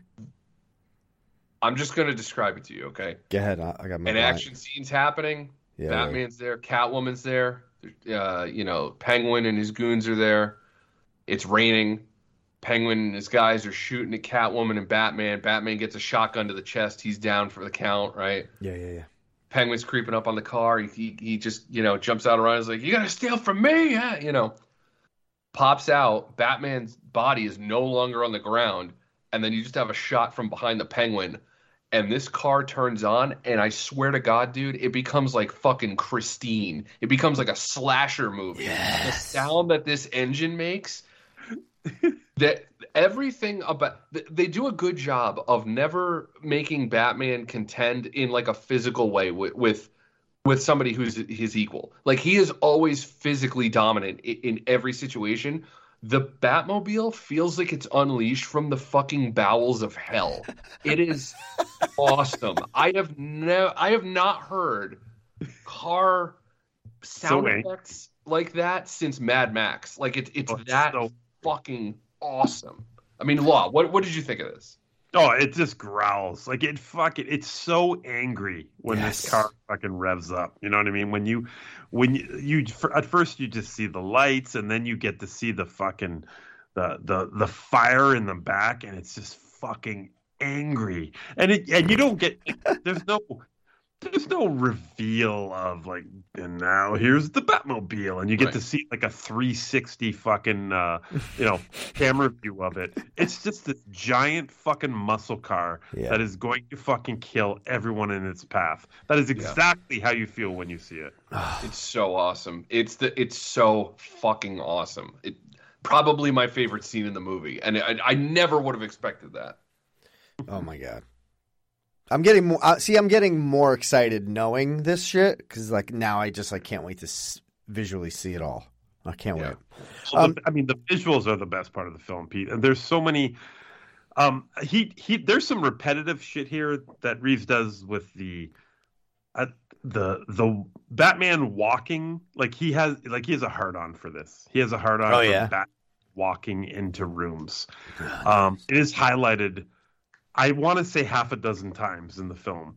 Mhm. Um, and then we get at least three or four shots of the shot like from behind of just his feet walking into a room. Like you know what I mean? He loves his entrances. yeah, yeah, yeah. That's why it's three hours. uh, Yeah, Part absolutely. of, part of the reason is he loves those scenes. Um, but yeah, man, like uh, there are some other scenes. I mean, uh, some of the fighting scenes, like we get like a almost, I want to say like it's almost like a hallway fight scene, like from fucking like Daredevil or The Raid. You know what I mean? Like, uh, and it's only highlighted by gunfire. This is oh, that's cool. my favorite scene of the movie. that was It's- awesome. that was so I awesome. mean, every time a gun goes off, everyone's in a different position, and it's just Batman fucking throwing villains off walls and powering them into the fucking ground. It's fucking, it's phenomenally shot, oh, man. I can't wait Yeah. to see this. I fucking can't wait to see this. it's so it's so much different than Nolan because Nolan is is like he's almost like a tactician, right? Like everything is sort of measured and camera movements are perfect to like the nth degree. Reeves, I- I don't know, he just it feels again, it feels more like he's taking those comic book visuals and directly translating them to live action at times. Like there's a scene where Batman is leading people in the darkness with a flare that's shot from above. Yeah, it's it's a fucking incredible shot. Uh, like incredible. Um you just have never seen you haven't seen stuff like that in a long time. I think it has kind of like where tim burton had his stylistic flourishes and stuff. Hmm i would say reeves has like the storytelling acumen from the nolan movies with his own version of batman but like as bold of, of creative choices as tim burton made visually you know Oh my god. Okay, last question. How is the fight between Cloverfield and Batman? Like, does that is that the fucking like? Is that Well, like off the Pete, I don't know. charts? I don't know if you're gonna like who wins that fight. Oh, Batman just drives the Batmobile down Cloverfield's throat and it explodes. Is that what's going on here? Look, this is a spoiler section. So I'm gonna let it loose. I mean, question ever. I just figured Matt Reeves would bring fucking Clovey into this. I mean, crossover. Yeah. why not? Got fucking Clovey Gotta could go from New York City to fucking Gotham of the fucking couple blocks Wait. away. Pete, Not a problem. wait till you see who plays Cloverfield. It's gonna blow your mind. Ooh, Melissa McCarthy? Who's fucking playing him?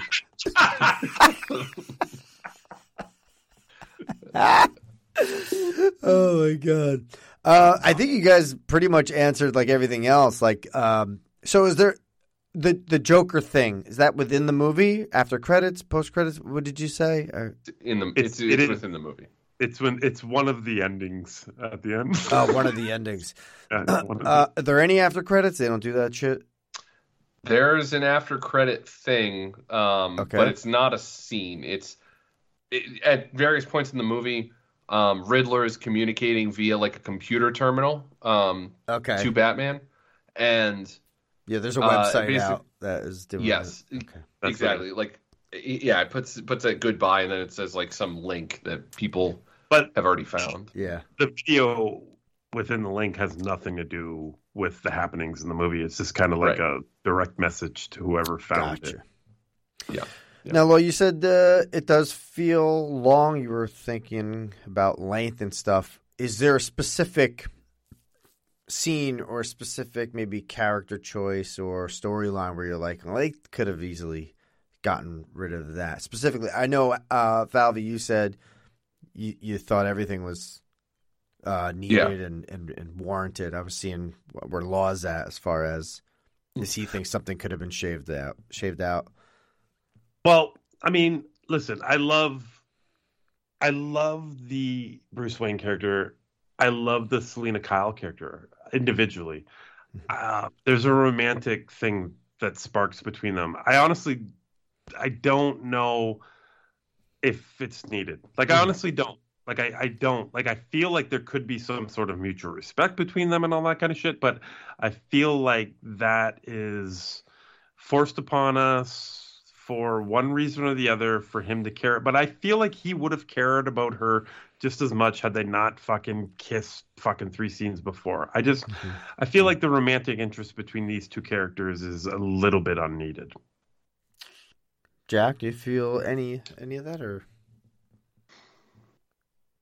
Yeah, I mean there is there is kind of a weird beat with Catwoman where I think they they suggest that she's bisexual, right? Because when She's- she's, referring to the the the uh, the other girl from the club, she's like, "Baby, baby, where are you?" kind of thing. Hey, yeah, you're right. Um, yeah, I I don't I don't know. I I guess I just kind of took it at face value because like it was just coming right from the Long Halloween, you know, like it was that's in the comics, so I, I didn't really brush up against it. I, I don't know. I, I guess I, I'll have to keep that in mind on another watch. okay? Yeah, It's just it's just something I feel like they could have cut a little bit. Uh, the only and I'm saying when I say it feels long, it's, it's it is one of those movies, right? It's like um, Return of the King, where you f- you felt like oh that that ended cool, and then it's not it's not the fault of the movie because literally it's just that you forgot there's still a whole nother fucking storyline that has to be solved. So they have and you're kind of spent after this scene, and then oh yeah, the the fucking bombs, and then you're like, holy fuck, oh yes, Hmm. something's going on. It's just like holy fuck, like how how long is this gonna take? And then that's when I started thinking about it, and I was just like, and mind you, you know, I got my whole fucking it. There's different situations for everybody. It's fucking midnight, and I got all my fucking kids at a movie theater, and I'm just like, oh my god, they're never gonna sleep. And you know, there's different situations. That's all Absolutely. Sure. Yeah. Yeah.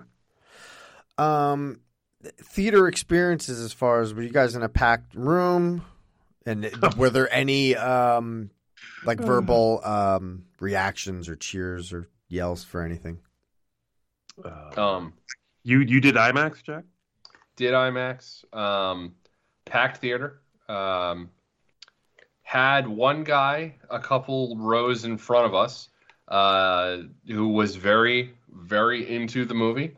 Uh, there were a couple moments where he just threw his fists into the air and said like yes yes yes. Uh, one of them was the batmobile scene and i'm not gonna lie i You saw him do that as i was watching it and i said no he's right. I'm not gonna i'm not gonna. He's right. He's right.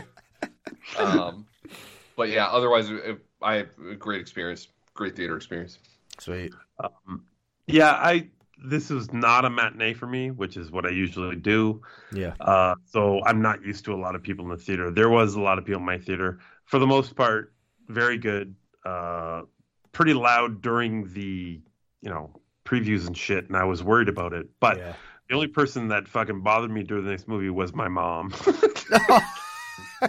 so she gets up about fucking two hours into the movie and uh, she brings my daughter to the bathroom. That's fine. I gotta go to the bathroom. But she comes back with uh, a drink and some fucking uh, Twizzlers. Yeah. You know, some licorice. She sits down, and it just happens to be the quietest. Oh yes. Okay.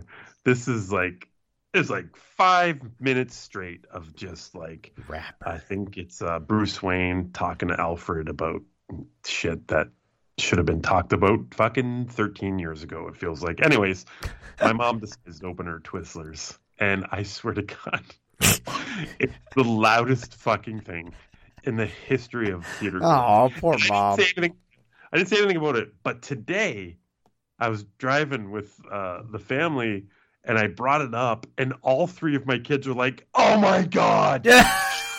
Open those Twizzlers for five, five minutes straight, and it was unbelievable. I love this. I fucking love this. It was part of your party, which is amazing. It, it's fucking literally with me, fucking. Oh my god. Just like it's completely silent, and here's my mom.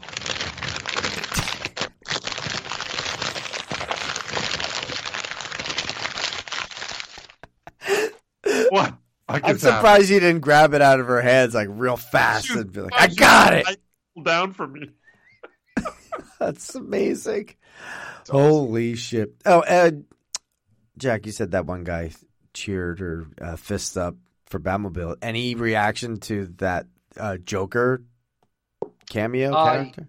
Yeah, yeah, we had a bunch of kids sitting behind us, and like they they were saying they were just like, "Oh my god, I bet it's Joker! I bet it's Joker!" Like like as the guy starts talking to Riddler, like before it reveals anything. Yeah. Um, so I think a lot of people in the theater were were kind of wise to that. Okay. Yep. I think that's about it for me. Any crazy deaths? Or you're like, oh fuck, I didn't see that death coming.